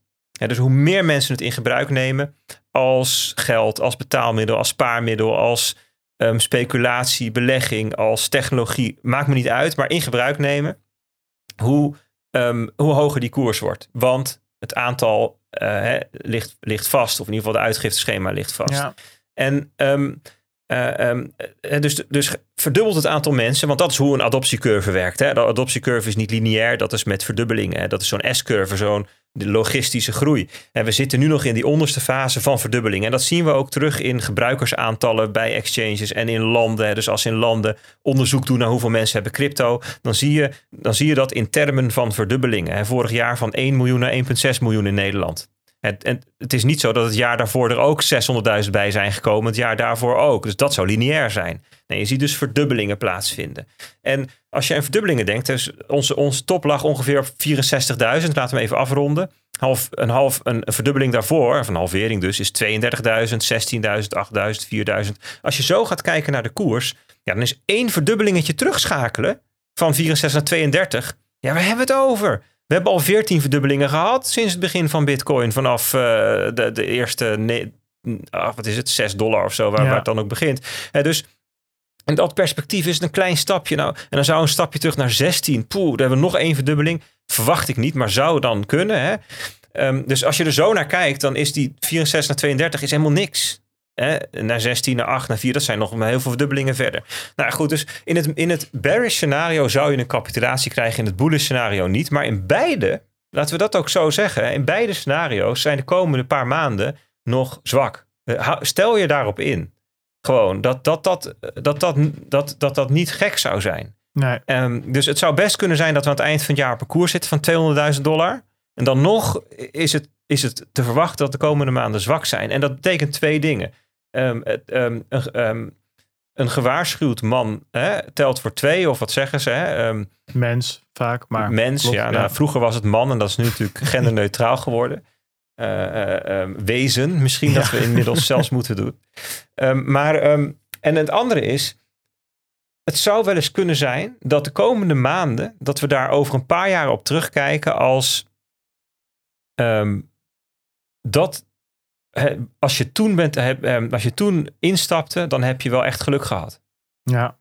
Ja. Dat, dat zou mij niet verbazen, jongens, dat, dat, dat, dat, dat die maanden voor ons liggen. En of dat nou het gepaard gaat met een capitulatie waar mensen echt van gillend van wegrennen of niet. Hè. Het kan ook zijn dat het gewoon, dat kan ook pijnlijk zijn dat we gewoon nog een paar maanden tussen die 30 en die 40 heen en weer gaan. En, dat, en ook, ook daar zitten emoties bij. Want dan gaan we naar 40 en zegt iedereen, oh bullish. En dan gaan we weer terug naar 30 en zeggen, oh bearish. En weet je, allemaal prima. Maar uiteindelijk is het gewoon een range waar we in zitten dan. Um, ja, nou, maar uiteindelijk is dat toch een beetje ook, ook, ook het punt. Hè? Als je zit te luisteren en je denkt van jeetje man, ik ben uh, ingestapt en het was allemaal zo leuk en fapganzen en nu uh, dondert de hele zaak in elkaar ja, dan um, ben je er iets te veel mee bezig. Of heb je er iets te veel geld in zitten. Of beide. En um, het beschermen eh, van je ondergrens is gewoon heel belangrijk. Maar ook aan de andere kant. Hè, het kan ook weer de andere kant op slaan. Dat merkte ik bij mezelf op een gegeven moment een beetje. En dan dondert die koers in elkaar. En dan denk je, nou, buy the dip. En dan hoppakee. En uh, nog wat extra, uh, extra van het spaarpotje erbij gestopt. En dan ja, kan die zomaar nog een keer 30% omlaag gaan. Dus op het moment dat je daar gewoon een wat meer een systeem voor hebt. En ik pretendeer helemaal geen uh, uh, BlackRock-achtig algoritmisch trading systeem te hebben. Maar het is gewoon DCA. Elke maand hè, pay yourself first noemen ze dat ook wel. Dus elke maand gaat er eerst wat de spaarpot in. Daarna wat bitcoin in. Nee, eerst huur, spaarpot, bitcoin in die volgorde. Of bitcoin, spaarpot, andersom. Whatever. En wat er overblijft, dat, dat, dat is voor mezelf verder, de rest van de maand. Ehm, maar wat ik wel kan doen is, uh, als het nog een keer, uh, wat ik vaak doe, als ik uh, eh, 10% op een dag of 15% op een dag in de min, Nou, dan leg ik wat bij. En niet, dat is niet mijn hele spaarpot, maar gewoon, daar heb ik ook een bedrag voor waarvan ik denk van nou, bij de dip, maar wel op een beetje op een normale manier. Dat als hij nog een keer 15% omlaag gaat, dat ik alsnog genoeg liquide middelen heb uh, om nog wat bij te kopen. En wat het ook betekent, als je gewoon wat normaal vies fiat geld in je zak hebt zitten, en dat is nog veel belangrijker in mijn idee, is dat je niet hoeft te capituleren. Je hoeft niet te liquideren. Je hoeft niet verplicht je bitcoin te verkopen om je huur te betalen. Je hoeft niet verplicht je bitcoin te verkopen omdat je wasmachine kapot gaat. Precies op het moment um, dat de dip er is. Je, en, en uh, kijk, een wasmachine en de dip van bitcoin, uh, er zal geen correlatie tussen zitten. Welke correlatie tussen kan zitten, is dat jij als ZZP'er misschien net even wat minder opdrachten krijgt. Of dat je er bij je werkgever uitgegooid wordt. Ja, omdat ze moeten verkrappen. Uh, dat, soort, dat soort dingen, omdat jouw huur verhoogd wordt omdat er hoge inflatie is, weet ik het, ja, omdat jouw boodschappen duurder worden. Dus het is wel fijn dat je dan op een gegeven moment gewoon een spaarpotje in fiat geld hebt, zodat je niet je bitcoins hoeft te verkopen. Want dan moet je en ja, dat soort slecht nieuwsberichten die komen hand in hand, die komen samen aangehuppeld. Uh, je ontslag en een, uh, een bitcoin dip. Ja, dat is natuurlijk balen als je net je bitcoin moet verkopen op 30.000 omdat je net ontslag hebt. Uh, omdat je net ontslagen bent. Dat soort dingen. Dus ja, uh, let erop, jongens, dat je niet, ook niet in die dips als een gek uh, erin duikt. Um, en dat je wel gewoon volwassen financieel ja, je eigen financiële beleid volwassen voert, om het zo maar te zeggen. Want liquide zijn in een dip is gewoon heel fijn, omdat je dan gewoon vast kan houden en je niet per se druk hoeft te maken om die korte termijn volatiliteit van Bitcoin. Want die is er, laten we eerlijk zijn. Dat hoeven we, hoeven we niet omheen te kijken natuurlijk. Ja, helemaal mee eens. Ik, vanmorgen was ik in gesprek met de NOS voor een podcast over deze, deze vraag. Wat is er aan de hand met bitcoins? De dag, die wordt, komt straks online. Elke ja. dag hebben ze een podcast, doen ze leuk.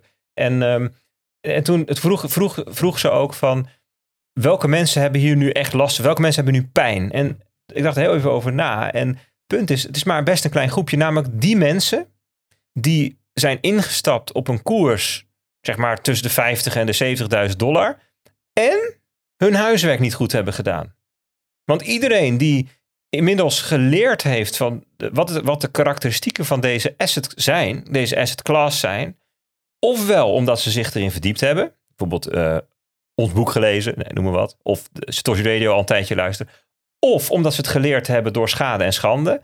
Die mensen, ja, die weten dat dit gebeurt. Dat je een keertje de helft kwijt kan raken. En dat dat op de weg naar het, einddoel over tien jaar. Hè, want dit is, een, dit is een asset, hier investeer je in voor de lange termijn. Hè, als je het over investeren hebt. Um, dat dat gewoon kan gebeuren. Dat je die mensen, die zijn niet in paniek. Die weten dit. Dat is oké, weet je wel. Het zijn de mensen die hoog hebben gekocht en hun huiswerk niet hebben gedaan, die nu denken: shit, wat is dit? En dan nu pas zichzelf de vraag stellen: heb, hè, is de hoeveelheid geld die ik erin heb gestopt wel, uh, klopt die wel? Hè? Of heb ik er misschien te veel in gestopt? En dus op het moment dat je nu zenuwachtig wordt, hè, dan heb je er waarschijnlijk een te grote blootstelling voor um, wat, hè, wat past bij je situatie. Dus dat is wel, dit zijn wel momenten om daar gewoon eens even rustig op te reflecteren. Alsjeblieft rustig en niet in paniek en niet overhaast dingen doen. Maar, hè, maar ja, daar gewoon eens naar te kijken. En andersom geldt natuurlijk ook, als je die conviction krijgt van ja, deze asset class, dit bitcoin, deze technologie, dit netwerk, die zou nog wel eens um, in de komende tien jaar mede vorm kunnen geven aan, aan de wereld. Zou kunnen. Potentieel. Um, dan is dit misschien wel het ultieme moment om in te gaan stappen. Ja. Ook al is het voor je gevoel die koers elke keer gedaald. Heb je overigens andersom, hè, als je denkt van nou, Bitcoin, ik, eigenlijk geloof ik er niet zo in. Ik spreek die mensen. Die zeggen, joh, ik geloof helemaal niks van dat Bitcoin iets gaat doen. Dan moet je ook vooral niet instappen. Blijf er dan weg. Ander verhaal overigens als je trader bent en je wil eigenlijk alleen maar van die volatiliteit profiteren. Dus omhoog, omlaag, omhoog, omlaag. Prima. Maar dat is een ander soort klus. Daar heb ik het nu niet over. Het is ander werk. Dat is een leuke hobby ook. Meeste mensen verliezen geld. Moet je doen. Maar als je het puur ziet als belegging. Hè, ja, dan, dan, dan, is de, dan moet je eigenlijk alleen maar naar kijken voor een langere periode. Ze, zei, ze zeiden vroeger wel eens minstens vier jaar. Hè, omdat je die cyclus had. Ik zou zelf zeggen, wat is je verwachting voor de komende tien jaar? En als je er dan in gelooft Nou ja, pas daar dan je eh, vervolgens de hoeveelheid aan op je, je situatie. En Ja. dan zou het wel eens kunnen zijn dat dit een heel gunstig moment is om in te. Ja. Maar goed, dat weten we pas achteraf. Ja, en dat, eh, dat geldt ook voor aandelen en, eh, en grondstoffen en weet ik het allemaal. Daar, daar geldt precies hetzelfde. Kijk, ja, sparen eh, loont niet. Alleen een spaarpotje achter de hand houden, een appeltje voor de dorst. eh, dat is wat anders dan eh, sparen om het 30 jaar vast te houden. En dat, dat is wel iets wat, wat even Ja. goed uit elkaar getrokken moet worden. En wat niet altijd gebeurt. Hey, laten wij ook doorgaan, Yes. Bert. Dan gaan we naar, de, naar het nieuws. Want daar hebben we ook nog wel wat leuke dingetjes. Ik denk dat we dat eigenlijk wel een mooi. ehm, ehm, dat er een mooi overstapje. Er vliegen hier tegenwoordig bij mij eh, vechthelikopters over. Bert. Ik hoor Dus, eh, niks, volgens dus mij. eh, nee, gelukkig. eh, nee, ik, ja, ik zelf wel. Dat, eh, ik zit ergens in de buurt van een, een military base. Dus dan. eh, nou, soms die Chinooks, dat blijven wel gave dingen. Ook al zijn ze inmiddels al 100 jaar. eh, Oud. Ehm, maar goed, dat vond ik vroeger al vet. En dat blijft vet, hè? Ja, boys will be boys natuurlijk. is het. Ehm, we hebben het net over de Fed gehad. We hebben net een beetje dus over Amerika gehad eigenlijk. En daarmee ook de rest van de wereldeconomie. Eh, maar er gebeurt nog wel meer. Vorige week, volgens mij hadden we dat niet in de podcast. Wel in de, in de Alpha Roundup hadden we dat ehm, meegenomen. Eh, dat was namelijk dat... ehm, Even kijken hoor. In Rusland, het was volgens mij, dus ja, de, eh, volgens mij de voorzitter of de directrice van de centrale bank had gezegd dat Bitcoin verboden moet worden. Eh, en nou, eigenlijk niet per se Bitcoin, maar proof of work. Hè. Het was een, eh, een argument op basis van eh, energieverspilling en eh, CO2-uitstoot en, en dat soort dingen. Nou, daar hebben we het vorige week heel uitgebreid over gehad hè, met de energieweken, Ja. noemde Pedro het toen. En het grappige is, wat we ook in de Alpha erbij schreven, dat we het daar even specifiek nog over gehad hebben, is dat ehm, ehm, de. eh, ja, wat, wat schreven we er eigenlijk bij? Nu ben ik hem heel even. Nou, we schreven erbij dat ingewijden zeiden: van ja, het is leuk dat de centrale bank dat zegt, maar de centrale bank maakt de regels helemaal niet. Dus eh, kleine kans dat dit daadwerkelijk gaat gebeuren. En eh, daar is deze week, nou, wat, het waren vorige week insiders die dat vertelden. En deze week heeft daadwerkelijk bijvoorbeeld, ik zie hier Ivan Chebeskov, Director of the Finance Ministry's eh, Financial Policy Department. Nou, dan klinkt alsof je wel dan over, eh, over de eh, financial policies gaat, zeg maar. Als je de baas van het policy department bent. Ja. Die zei van ja, dat is allemaal leuk en aardig, maar we, willen, we moeten het helemaal niet verbieden. We moeten reguleren. En dat is natuurlijk veel meer de, de koers die eigenlijk eh, heel veel andere ministeries... Hè, Wopke Hoekstra heeft dat vorig jaar ook in Nederland eh, gezegd... op basis van eh, wat Pieter Hazekamp toen had gezegd. Zei hij ook van, nou ja, verbieden, verbieden, Ja. reguleren. Hè? En dat, dat is ook een beetje, dat past ook wel bij wat het VAT F probeert te doen. Ja, en dan zou je, kijk, hè, en dat is natuurlijk eh, de vraag achter de vraag: is heel streng reguleren, reguleren niet eigenlijk hetzelfde als verbieden? Nou goed, die discussie hebben we al vaker gevoerd. Maar zelfs Poetin eh, eh, doet een duit in het zakje en die zegt dat Rusland competitieve voordelen heeft als het gaat om bitcoin mining. En de competitieve voordelen waar hij het over heeft zijn goed getrainde mensen en een overschot aan energie. Eh, goedkope energie dus daardoor eigenlijk. Ja, dat is natuurlijk wel interessant, hè? omdat er natuurlijk eh, in Rusland ehm, wel meer gebeurt de afgelopen eh, nou ja, jaren eigenlijk. Maar de afgelopen weken is het, eh, is het duidelijk in het nieuws hè, met de spanning in Oekraïne. Ja, kijk, het, het Westen, Amerika en, en de EU, die, die, die, die zeggen, ja, die willen geen oorlog. Maar zeggen ze, van als Rusland iets doet in Oekraïne, dan zei Wopke Hoekstra, onze kerstverse minister van Buitenlandse Zaken, zei, ehm, dan is er wel een heel ernstig pakket eh, aan, eh, aan financiële sancties. Eh, of sancties, hè, waaronder natuurlijk financiële sancties. Ja, dan is ik, ben, ik, zat een beetje na te denken en ik zie een scenario voor me. Stel nou dat Rusland op een bepaalde manier afgesloten wordt van, van net als dat een, met, dat een, met Iran is gebeurd of Afghanistan.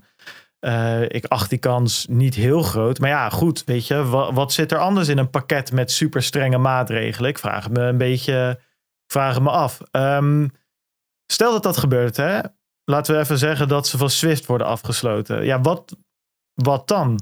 En stel nou dat ze daardoor meer gebruik gaan maken van Bitcoin. ik ben wel, ja, zeg maar, ik, ik zeg helemaal niet dat het waarschijnlijk is, hè? absoluut niet. Maar stel dat dat gebeurt, dan kan je er natuurlijk de klok op gelijk zetten dat in het Westen, dus Amerika en uh, Europa, dat Bitcoin natuurlijk helemaal op de zwarte lijst komt. Nou, dat, zou, dat is heel interessant. De, wat, wat er dan gebeurt, dat, is, dat zou ik ook, de, durf ik ook niet te voorspellen. Want dat is dit zo'n ontzettende um, Black Swan-achtige verandering in, in, in, uh, in de balansen van hoe landen denken over Bitcoin. Kijk, China heeft natuurlijk een vrij negatieve stance ingenomen en Amerika juist een heel positieve. Als, als Rusland het dan omarmt, ja, wat moet, dan moet Amerika daar geopolitiek wat van vinden, terwijl ze intern in hun land um, juist best wel, uh, um, uh, hoe zeg je dat, bevorderend bezig zijn. Ja. En, en ook de staten met elkaar laten concurreren hierop. Hè? Dus vrijlaten in wat ze ervan vinden. Ja, dat is wel lastig. En ik denk eerlijk gezegd ook dat het niet zo'n vaart zal lopen, Bart hoor. Ik denk als, als kijk, ze noemen sowieso um, Swift uh, uh, afkoppeling de nuclear option. Hè? Dus dat is echt het allerlaatste wat we gaan doen. En dat dus ze realiseren zich ook, hè, want die, het woord nucleair heeft ook een verwijzing natuurlijk naar de Koude Oorlog. Hè, hoe, die daar, hoe dat toen was van, even de Koude Oorlog was van we hebben allebei nucleaire wapens en dus ga je ze niet inzetten. Ja, um, ze realiseren zich als ze dat doen, dat, dat dan de verhoudingen met Rusland ook wel um, stevig verpest zijn. En Rusland heeft inmiddels gezegd, als ze dat doen, gaan wij geen gas meer leveren aan Europa. Ja. Dus dat betekent ook direct spanning tussen Europa en de Verenigde Staten, dus binnen de NAVO. Dus dat escaleert dan heel snel. Dus even los van dat ik verwacht dat ze het niet doen. Als ze het doen, dan heeft uh, Rusland ook nog een andere optie achter de hand, namelijk hun eigen geldnetwerk, wat ze al hebben opgezet en ook al gebruiken samen met China. Uh, dus ik verwacht eerder dat dat gebeurt, of dat misschien zelfs China zijn digitale renminbi uh, inclusief de infrastructuur eerder gaat uitrollen naar Rusland. Of weet je, dat eerder dat soort dingen gebeuren dan dat ze bitcoin gaan gebruiken. Ja, nee, dat, nee ik ben met je eens dat die kans uh, vrij klein is. Maar het zou wel een hele. Dat zou wel echt een, een, een, een enorme plot twist zijn als, als ze natuurlijk Bitcoin gebruiken om uh, de sancties van Amerika, te, financiële sancties van Amerika te omzeilen. Zeker. Hè, want financiële sancties van Amerika, dat, ja, dat was niet te omzeilen. Uh, nee, tot nu. Nee, het waren tot nu toe altijd landen die, die niet stevig genoeg waren om de middelvinger te geven naar die sancties. Die toch te veel ervan afhankelijk waren voor hun import-export of voor hun verhoudingen eh, op andere gebieden. Ja, dus dus dit zou, dat zou echt een complete verschuiving, denk ik, zijn in de geopolitieke verhoudingen. Dus de machtsstructuren op de aarde. Dus ik, ik, ja, moet zeggen dat ik het op het niveau van een bak popcorn in de televisie best interessant zou vinden. Maar ik weet niet of het nou per se een fijne ontwikkeling is. Nee, nee, nee. Ik vind helemaal geen fijne ontwikkeling. Nee, kijk, sowieso als je kijkt natuurlijk naar de Koude Oorlog. Ik, ik hoorde een keer een, ehm, volgens mij was dat in ehm, Hardcore History. Die heeft daar een eh, wel hele, ja, die heeft alleen maar goede afleveringen. Dus ik kan sowieso iedereen die podcast aanraden als je wat tijd over hebt. Zijn afleveringen van vaak twee of drie uur en dan in een serie van zes. Is eigenlijk gewoon een luisterboek. Ehm, maar eh, die Dan Carlin die dat maakt, die vertelde op een gegeven moment eigenlijk toen hij opgroeide, het is een Amerikaan. Eh, hij is denk ik 40 of 50 of zo. Eh, dus die heeft echt wel opgegroeid tijdens de Koude Oorlog. En die heeft het wel, wel meegemaakt. En hij beschrijft dat als ehm, dat je leert leven met, met, met dat er een, geladen pistool op je hoofd gericht is. Hè? En dan, daarmee doelt hij natuurlijk op de kernwapens van Amerika en, eh, en, eh, en Rusland die, die op elkaar gericht waren. En ze hadden er allebei zoveel dat ze de hele wereld in twee stukken konden knallen. Dat was eigenlijk een beetje het idee. En hij zegt dus van dat, dat pistool is niet verdwenen. We zijn alleen, ja, de jongere generaties hebben ermee leren leven dat het pistool er is. Of zien het helemaal niet meer. Dus het is niet zo dat, dat, dat die kernwapens weg zijn of dat ze, eh, eh, ja, wat ik zeg, dat het pistool weer in, in de holster is gestopt. Het is er nog steeds. En dat vind ik wel scary hieraan. Dat, dat eh, er zijn alleen maar meer en krachtigere kernwapens bijgekomen. Natuurlijk zijn er allemaal verdragen en whatever. Maar die, die spanning leeft nog steeds. En Ja, ja, ik, het, is, ehm, het is zelfs ook nog een stuk complexer geworden. Hè? Want vroeger wa- waren de kernwapens gewoon het grote ding. En inmiddels zijn er ook allerlei andere soorten wapens die zelf de vernietigende Ja. kracht hebben als kernwapens. eh, zeg maar ho- eh, eh, hoge, met, ho- met hoge hitte, ho- hoge thermische wapens, maar ook biologische wapens. En denk ook, Cyberwapens. ja, ik kan het zeggen, er is natuurlijk een vierde domein bijgekomen. Maar dat traditioneel had je land, lucht en zee. En nu is daar cyber bijgekomen. En in het cyberdomein hè, er zijn ook allerlei ehm, ehm, zeg maar geopolitiek eh, eh, analisten die zeggen... ja, ehm, de volgende oorlog is niet tussen chips, schepen, maar tussen chips. Dus computerchips. Die, dat, gaat, dat gaat plaatsvinden in een cyberdomein. En ja, wat is dan het cyberdomein? Dat kan je natuurlijk hebben over hacken. Het hacken van allerlei systemen. Hè, dat wordt vaak verondersteld. Maar misschien is het cyberdomein ook wel informatieoorlogsvoering. Of misschien digitaal geld straks. Of digitale identiteiten. Dus eh, Nou ja, Rusland heeft al een keertje in 2015 gewoon even het licht uitgezet in Oekraïne. nou ja, Een soort van test. ja, dat soort dus dingen. dat serieus. Toen hadden ze dus ehm, zeg maar, al die oude omvormers eh, in, eh, van het elektriciteitsnetwerk op de een of andere manier gehackt. En toen hebben ze op een gegeven moment even om, om te kijken hoe dat, of het een beetje werkte, hebben ze het licht uitgezet een paar keer. En ehm, eh, als je dat interessant vindt, eh, als je nu zit te luisteren en denkt, hey, dat vind ik wel interessant, moet je eens een keer Sandworm, eh, Sandworm lezen. Het is vernoemd naar volgens mij een een of andere hackgroepering die zichzelf weer vernoemt dat naar de, naar de zandwormen in, in June, de science fiction serie. Eh, is heel interessant en daar gaan ze hier ook op in. En dat was in 2015, dus het is niet, dat is ook niet iets nieuws of zo. Het is niet dat Rusland de afgelopen drie weken daar ook mee begonnen is. Eh, daar, daar zijn de grootmachten ter wereld al jaren mee bezig. Eh, ook interessant is hoe Amerika eh, samen met een aantal Europese landen ehm, de, de, de centrifuges in de kerncentrales of in de onderzoeksfaciliteiten van eh, Iran eh, meerdere malen kapot heeft gemaakt zonder dat die mensen die daar werkten wisten wat er aan de hand was. Ja, dat is echt wel, eh, ja, echt wel next level. En, en het is niet alleen maar een beetje ransomware op een computertje. Je kan dus letterlijk het licht ergens uitzetten. Of aan, of de sluizen open. Kan Ja. je de deltawerken openzetten op het moment van een stortvloed? Ja, dat zijn we in Nederland wel gezien natuurlijk. Eh, Nou ja, en, en dus als we het hebben over de Koude Oorlog, hè, en ehm, dat is vroeger heel simpel. Je, je had- was een nucleaire grootmacht of je had niks in te brengen. En nu is dat dus een stukje complexer geworden. Hè, want er zijn dus meer nucleaire opties bijgekomen. Hè. Dus als jij het licht uitzet in eh, jouw, jouw, eh, het land, hè, je tegenstander, en, en die gaat bij jou ehm, ehm, nou ja, wat we eens doen? De sluizen openzetten. En vervolgens gaat de ander weer dit en dat. En, en het gaat zo door, weet je wel. Ehm, ja, er zijn gewoon. We hebben dat met corona natuurlijk een heel klein voorproefje van gehad. Maar de wereld is zo, zo ontzettend fragiel geworden. En met fragiel bedoel ik het in de termen van Nassim Taleb. Namelijk ehm, de mate waarin het afhankelijk is van het ontbreken van prikkels en variatie en ruis en stress. Eh, ehm, de wereld stort in als er te veel prikkels zijn. Hè? Want we zijn, en dat heeft met name mee te maken met die toevoer, aanvoerketens en het ontbreken van redundantie. Eén zo'n stom dingetje, onze drinkwatervoorziening ligt eruit als de stroom eruit ligt, grotendeels in Nederland. Want we hebben op een gegeven moment bedacht, joh, al die hoe zeg je, nood, nood eh, eh, stroomvoorziening, dat kost hartstikke veel geld. En, het, en, en het, de stroom valt toch praktisch nooit uit in Nederland. Dus waarom zouden we dat doen? Hè, wat is nou de kans dat, weet je wel?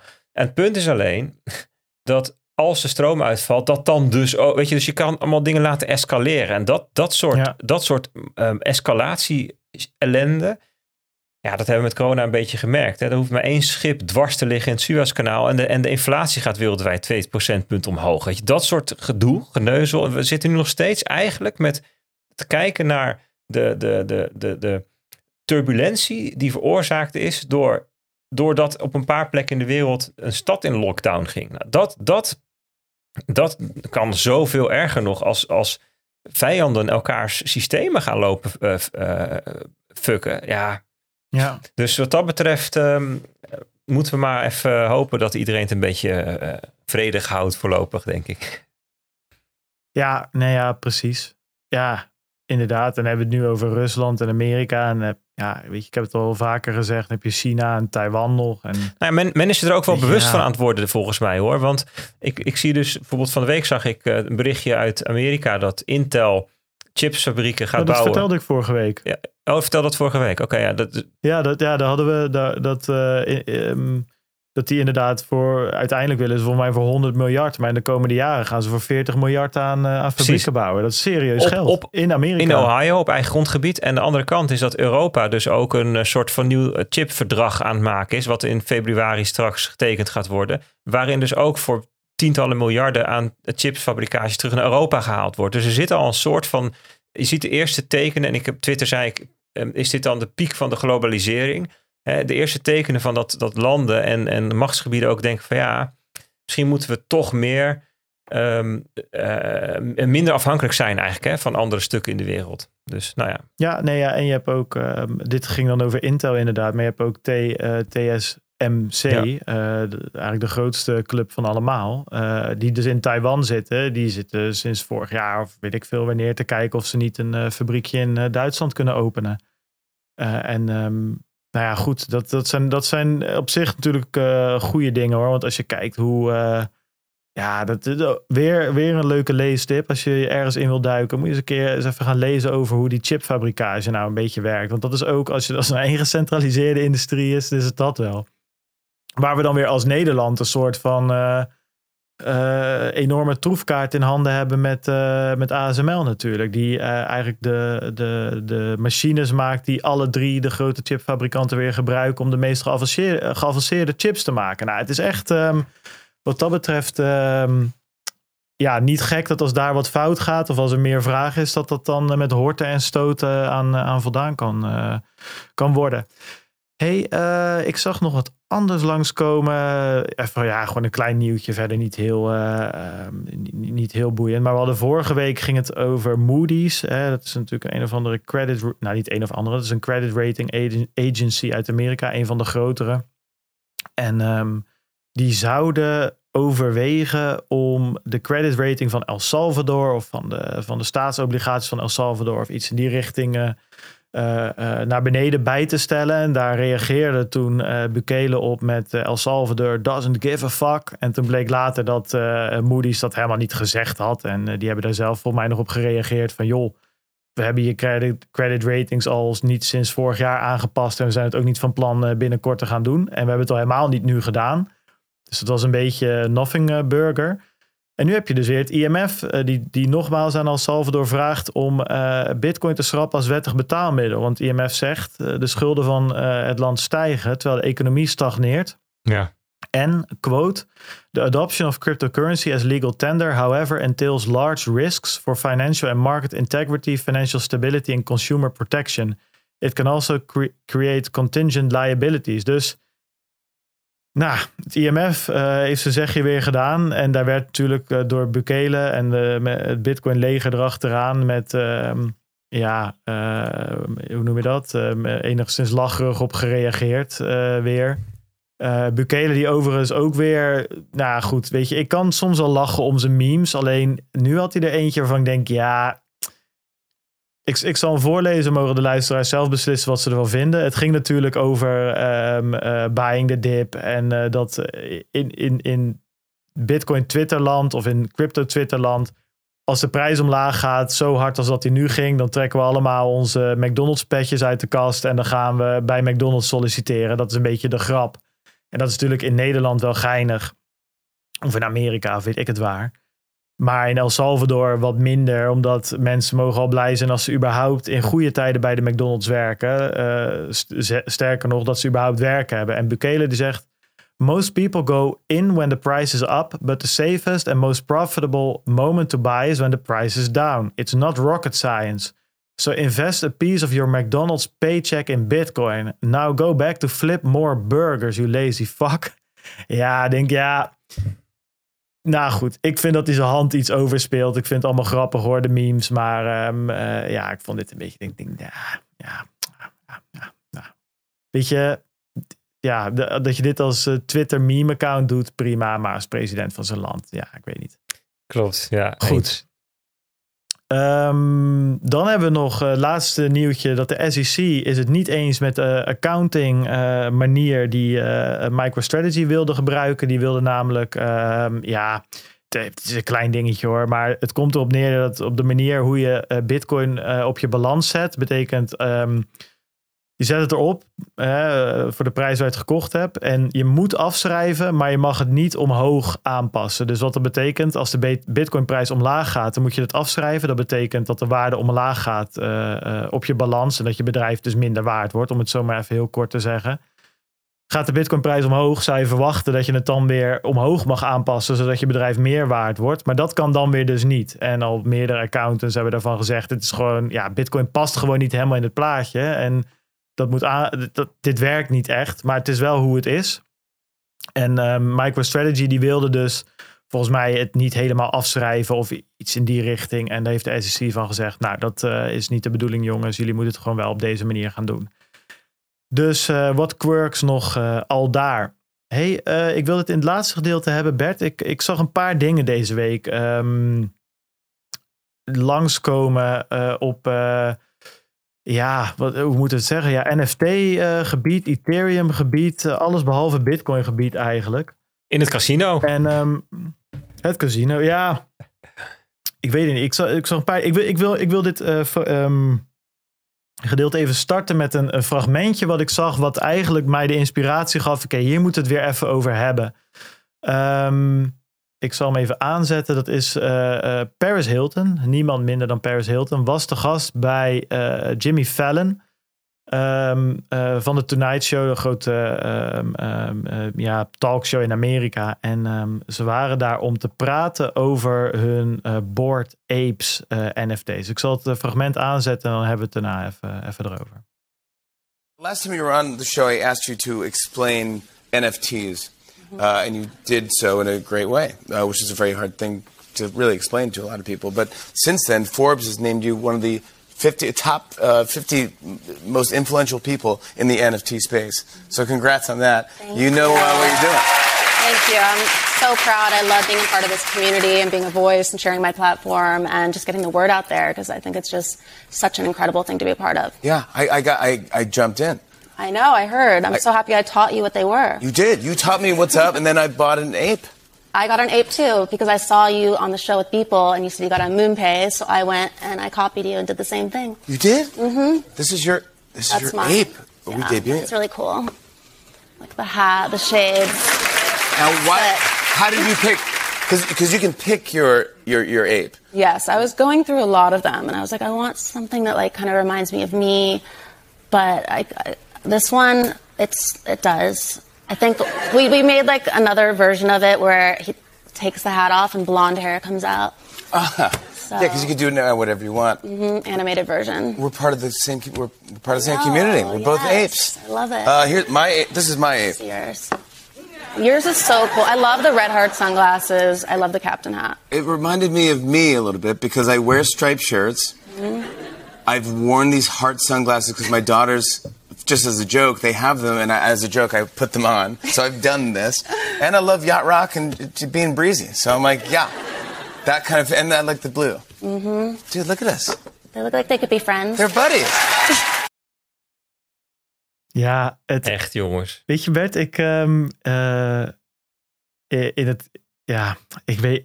Ik heb, ik heb, ik zat hier van, ik zat van de week Game of Thrones te lezen. Ik uh, was weer begonnen met um, met, met de boeken. Ik luister ze. En um, ja, weet niet. Uh, ik was, uh, een van mijn voornemens dit jaar was om, om ook wat meer fictie te lezen. Omdat ik denk dat, daar ook, nou, dat dat ook goed is. Om niet alleen maar... S ochtends lees ik Taleb-achtige non-fictie dingen. En dan s'avonds uh, of op de fiets lekker luisterboek. En er kwam een verhaal in, in, voorbij. En dat, ik dacht, dat is precies wat hier eigenlijk gebeurt. En um, dat is het verhaal van Sirio Forel. Um, uh, Bert. En uh, Sirio Farrell, dat is de, de zwaardmeester, uh, de, de, de leraar van Arya Stark. En op een gegeven moment zegt hij, Arya, kom eens bij me zitten. Ik moet je wat vertellen. We zijn nu weken aan het trainen en zwaardvechten. En hij... Um, ja, Sirio Farrell die vertelt eigenlijk dat hij op een... Hij was een van de beste zwaardvechters aan de overkant van de Zeven Zeeën. En ja, hij vertelde ik ben niet zomaar de beste zwaardvechter uh, ge geworden. Niet zomaar de first sword geworden, zoals dat heet. Want op een dag werd hij dus ja, voor de leider daar geroepen. En net als andere hele goede zwaardvechters. En die, die, die Sea Lord, die zat daar.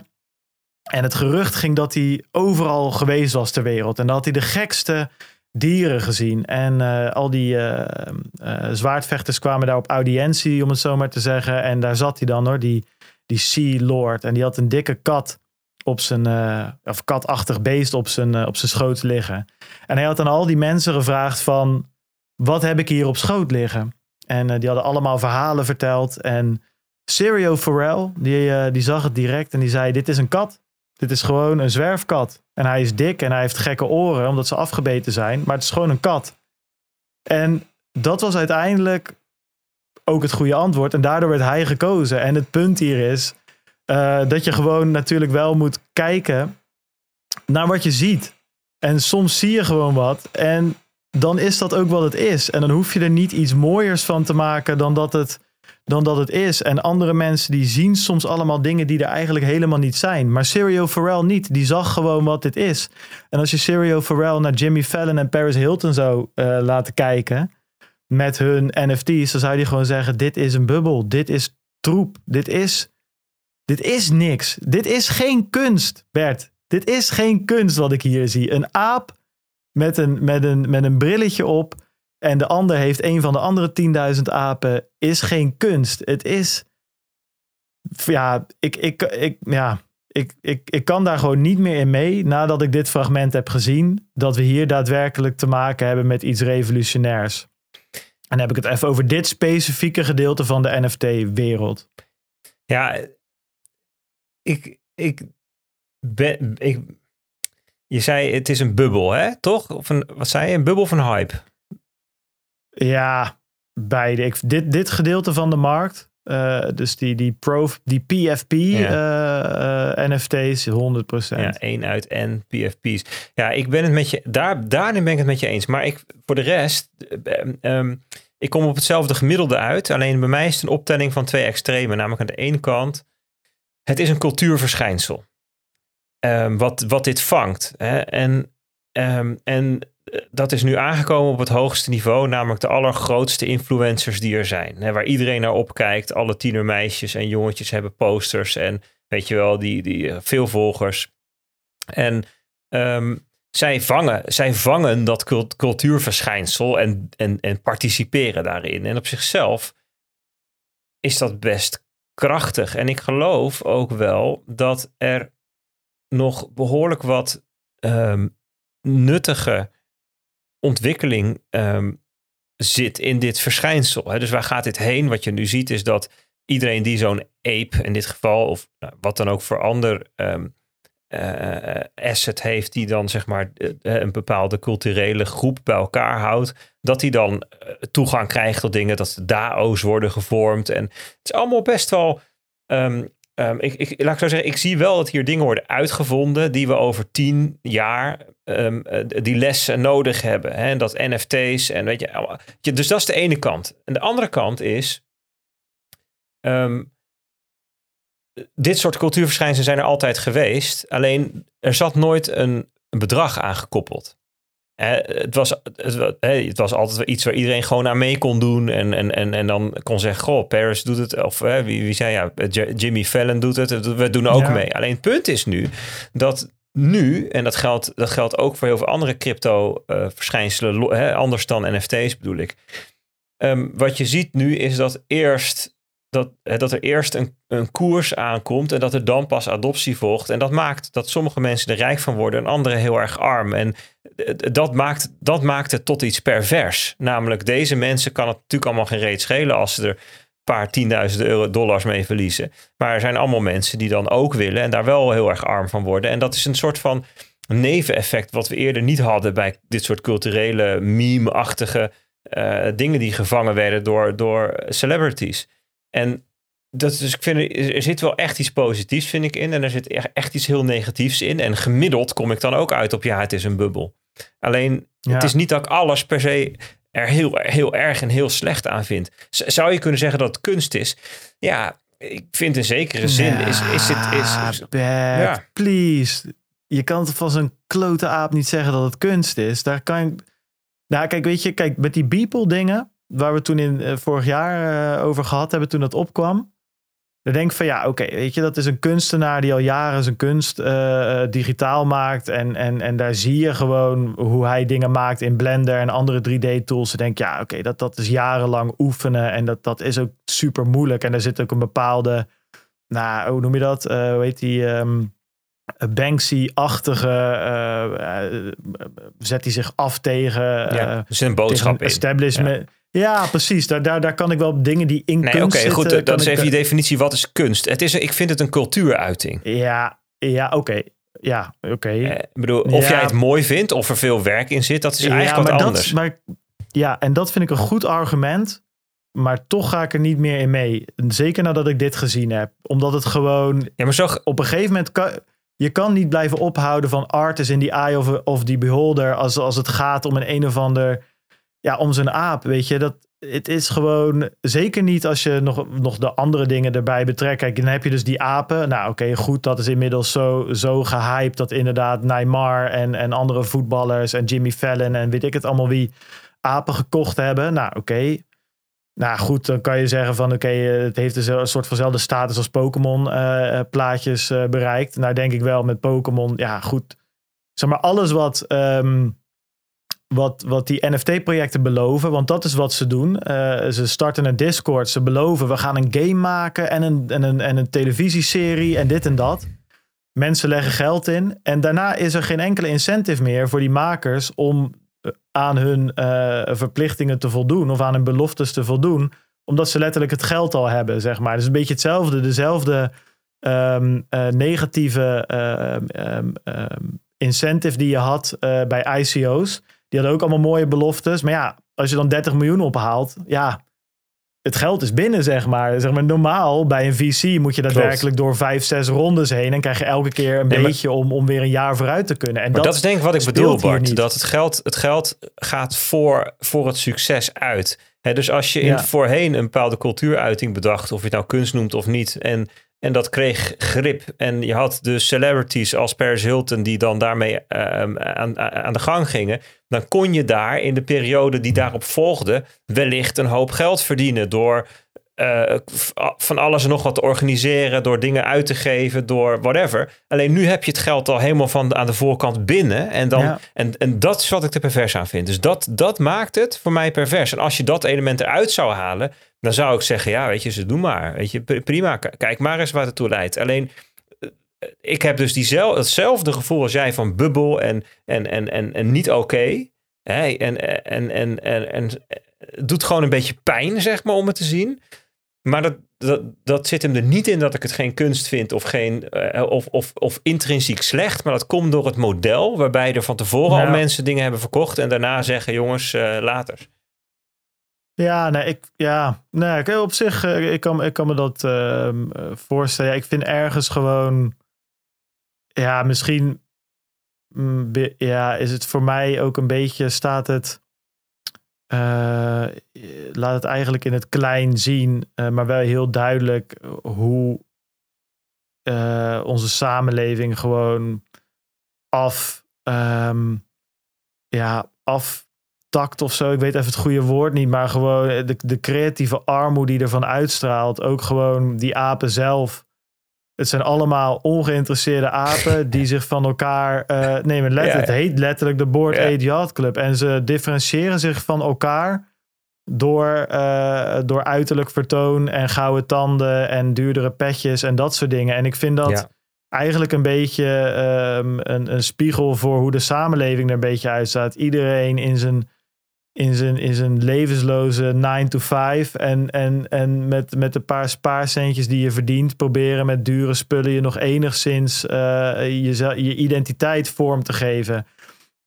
Ja, en dat, dat vind ik hier een beetje uitstralen. En dat vind ik niet zo tof. En dan heb je, nou, heb je die, die apen nog van ja, oké, weet je, als, als ik heel erg mijn best doe en echt mijn hersenen soort van in een kronkel leg, denk ik, nou oké.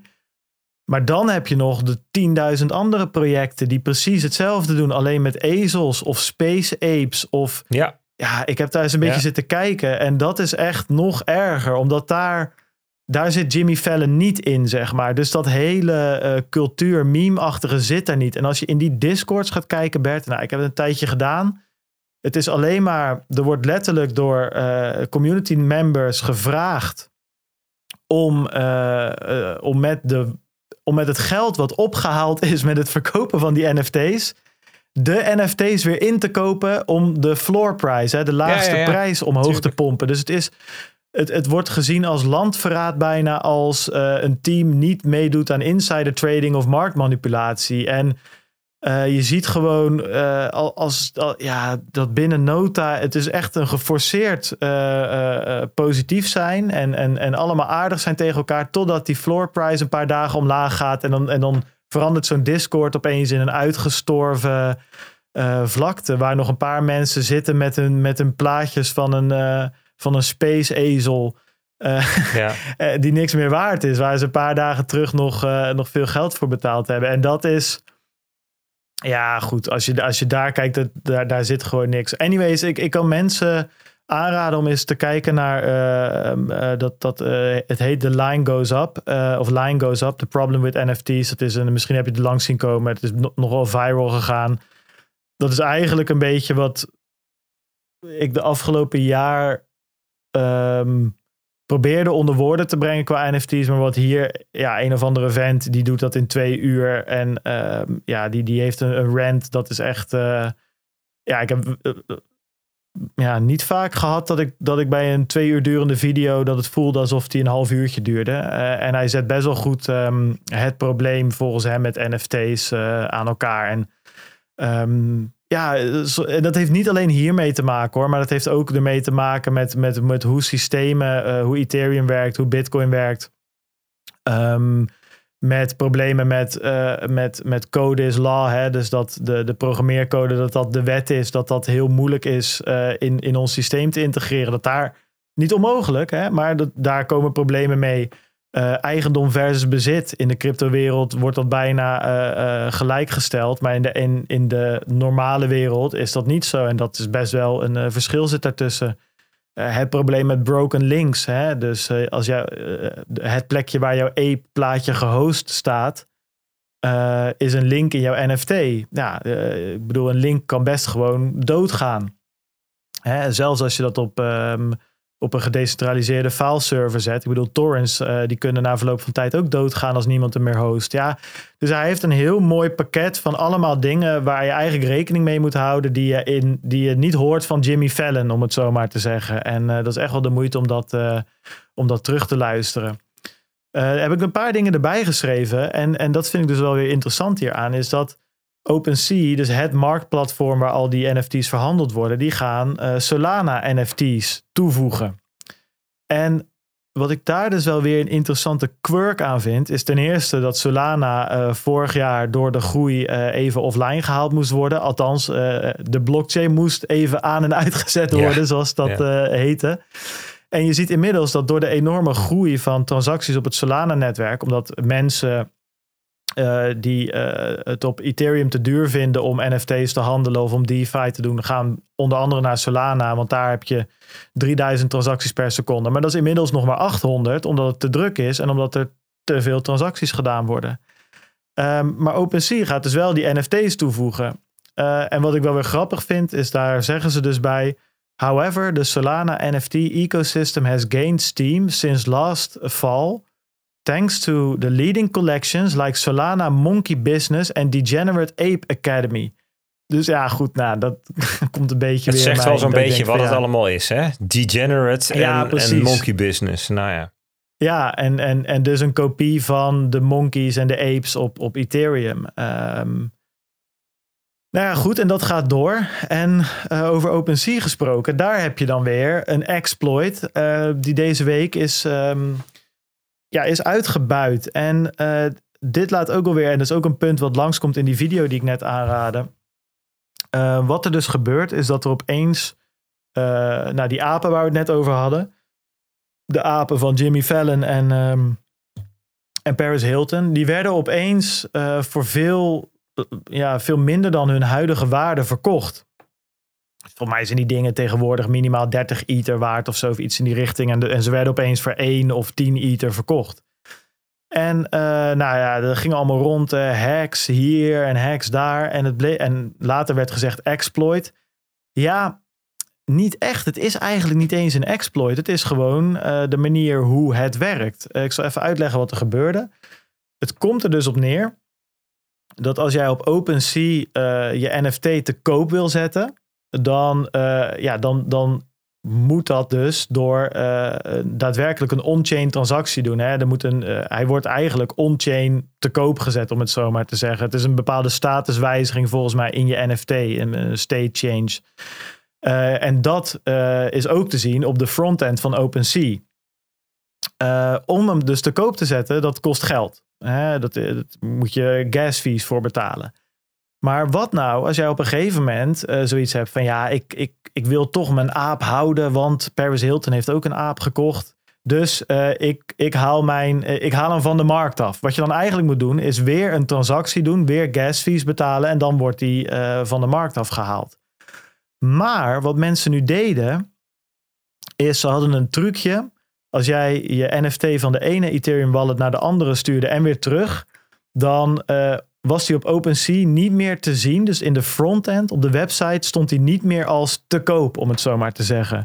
Maar, en dat is nu wat diegene uh, achter is gekomen, op het Ethereum-netwerk staat hij nog steeds gewoon als te koop. Omdat jij nooit netjes die transactie hebt uh, gedaan om hem van de markt af te halen. Dus uh, er stonden allemaal nog oude, um, um, ja, hoe noem je dat? Er stonden allemaal nog NFT's op de markt. Waarvan de eigenaar dacht dat ze niet meer op de markt waren. Ja, dus dat is natuurlijk vervelend. Als jij hem een keer voor 10 ETH erop hebt gezet, hij is er nu 30 waard. Nou ja, goed, dus is dit een exploit? Nee, het is gewoon eigenlijk ja, niet snappen hoe het systeem werkt. Enigszins nalatigheid van die NFT-owners. En die niet snappen dat, uh, dat die op de blockchain nog gewoon uh, te koop stond. Um, en hier krijg je dus ook die dingen waar we het net over hebben. Eigendom bezit. Ja, uh, die, degene die... En code is law. En welke code is dan law? Is dat dan de code van OpenSea, van de frontend, van het handelsplatform? Of is het de code van Ethereum? Want uh, voor zover het de hacker tussen aanhalingstekens aangaat, ja, die heeft gewoon gekeken op de blockchain, de single source of truth. En daar stond gewoon een NFT te koop voor anderhalve ether. En die heeft hij gekocht. Dus zo, zover het de blockchain ja, aangaat, is het gewoon een legitieme transactie. Ja, dit zijn wel problemen waar je, uh, waar je dan een beetje in gaat, uh, waar je een beetje in gaat mengen. En dit, zijn, dit, dit is van deze week.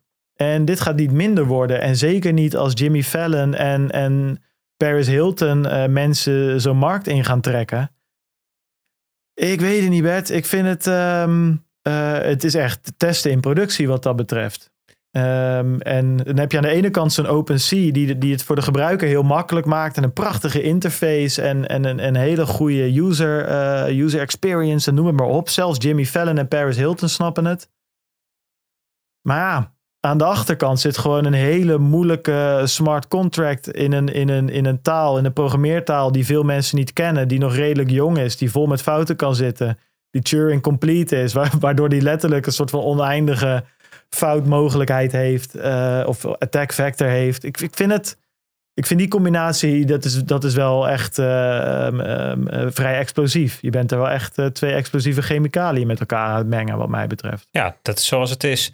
En um, dat is dus ook de, de, consequenties daarvan, die, moeten die zijn we met elkaar aan het uitvinden. Dat je dus eigenlijk drie componenten hebt in, in Web3, zal ik maar even zeggen. Hè? Dus je hebt, je, je hebt de blockchain waar een smart contract op staat. Die is daadwerkelijk code is law. Wat daar staat, dat is zo. En dat kan, je, kan iemand kan het leuk vinden of niet, maar je kunt daar permissionless op mee interacteren.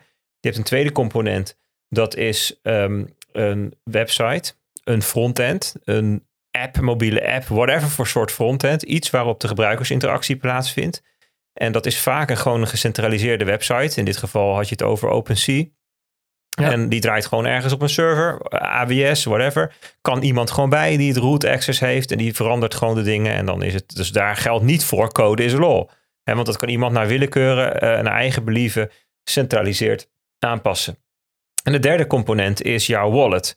En dat is waar jouw uh, private keys zich in bevinden, jouw sleutels. En je, je, je verbindt jouw wallet um, um, via hè, Metamask bijvoorbeeld, hè, met, met, zo'n, uh, met, met die site. En dan ben je daarmee hè, ingelogd en heb je toegang tot de assets die dan in, jou, hè, de, in, in jouw bezit hebt op die manier. Ja. Nou, dat, dat, dat- hoe, hoe die drie met elkaar interacteren, dat zijn we aan het uitvogelen. En er zijn dus ook daadwerkelijk projecten die nu bezig zijn met dat tweede stuk, hè, dus die website, om die ook, en dat zorg gezegd van ja, dat moet dan open source en dat moet dan ook ehm, gedecentraliseerd gehost worden. Hè, dus op IPFS en eh, op, via, we verzinnen het allemaal maar. Zijn ze ook aan het uitbedenken om dat, ook dat stuk gedecentraliseerd te maken. Want deze, de- deze vraagstukken, die, die, die, die bedenken wij nu niet met z'n tweeën. Die zijn natuurlijk al afgelopen jaren ook zichtbaar geworden. En dat is zeg maar de vroegheid van waar we zitten. Dit is zo ontzettend vroeg dat dit soort geneuzel en gekloot en dit soort fouten en dit soort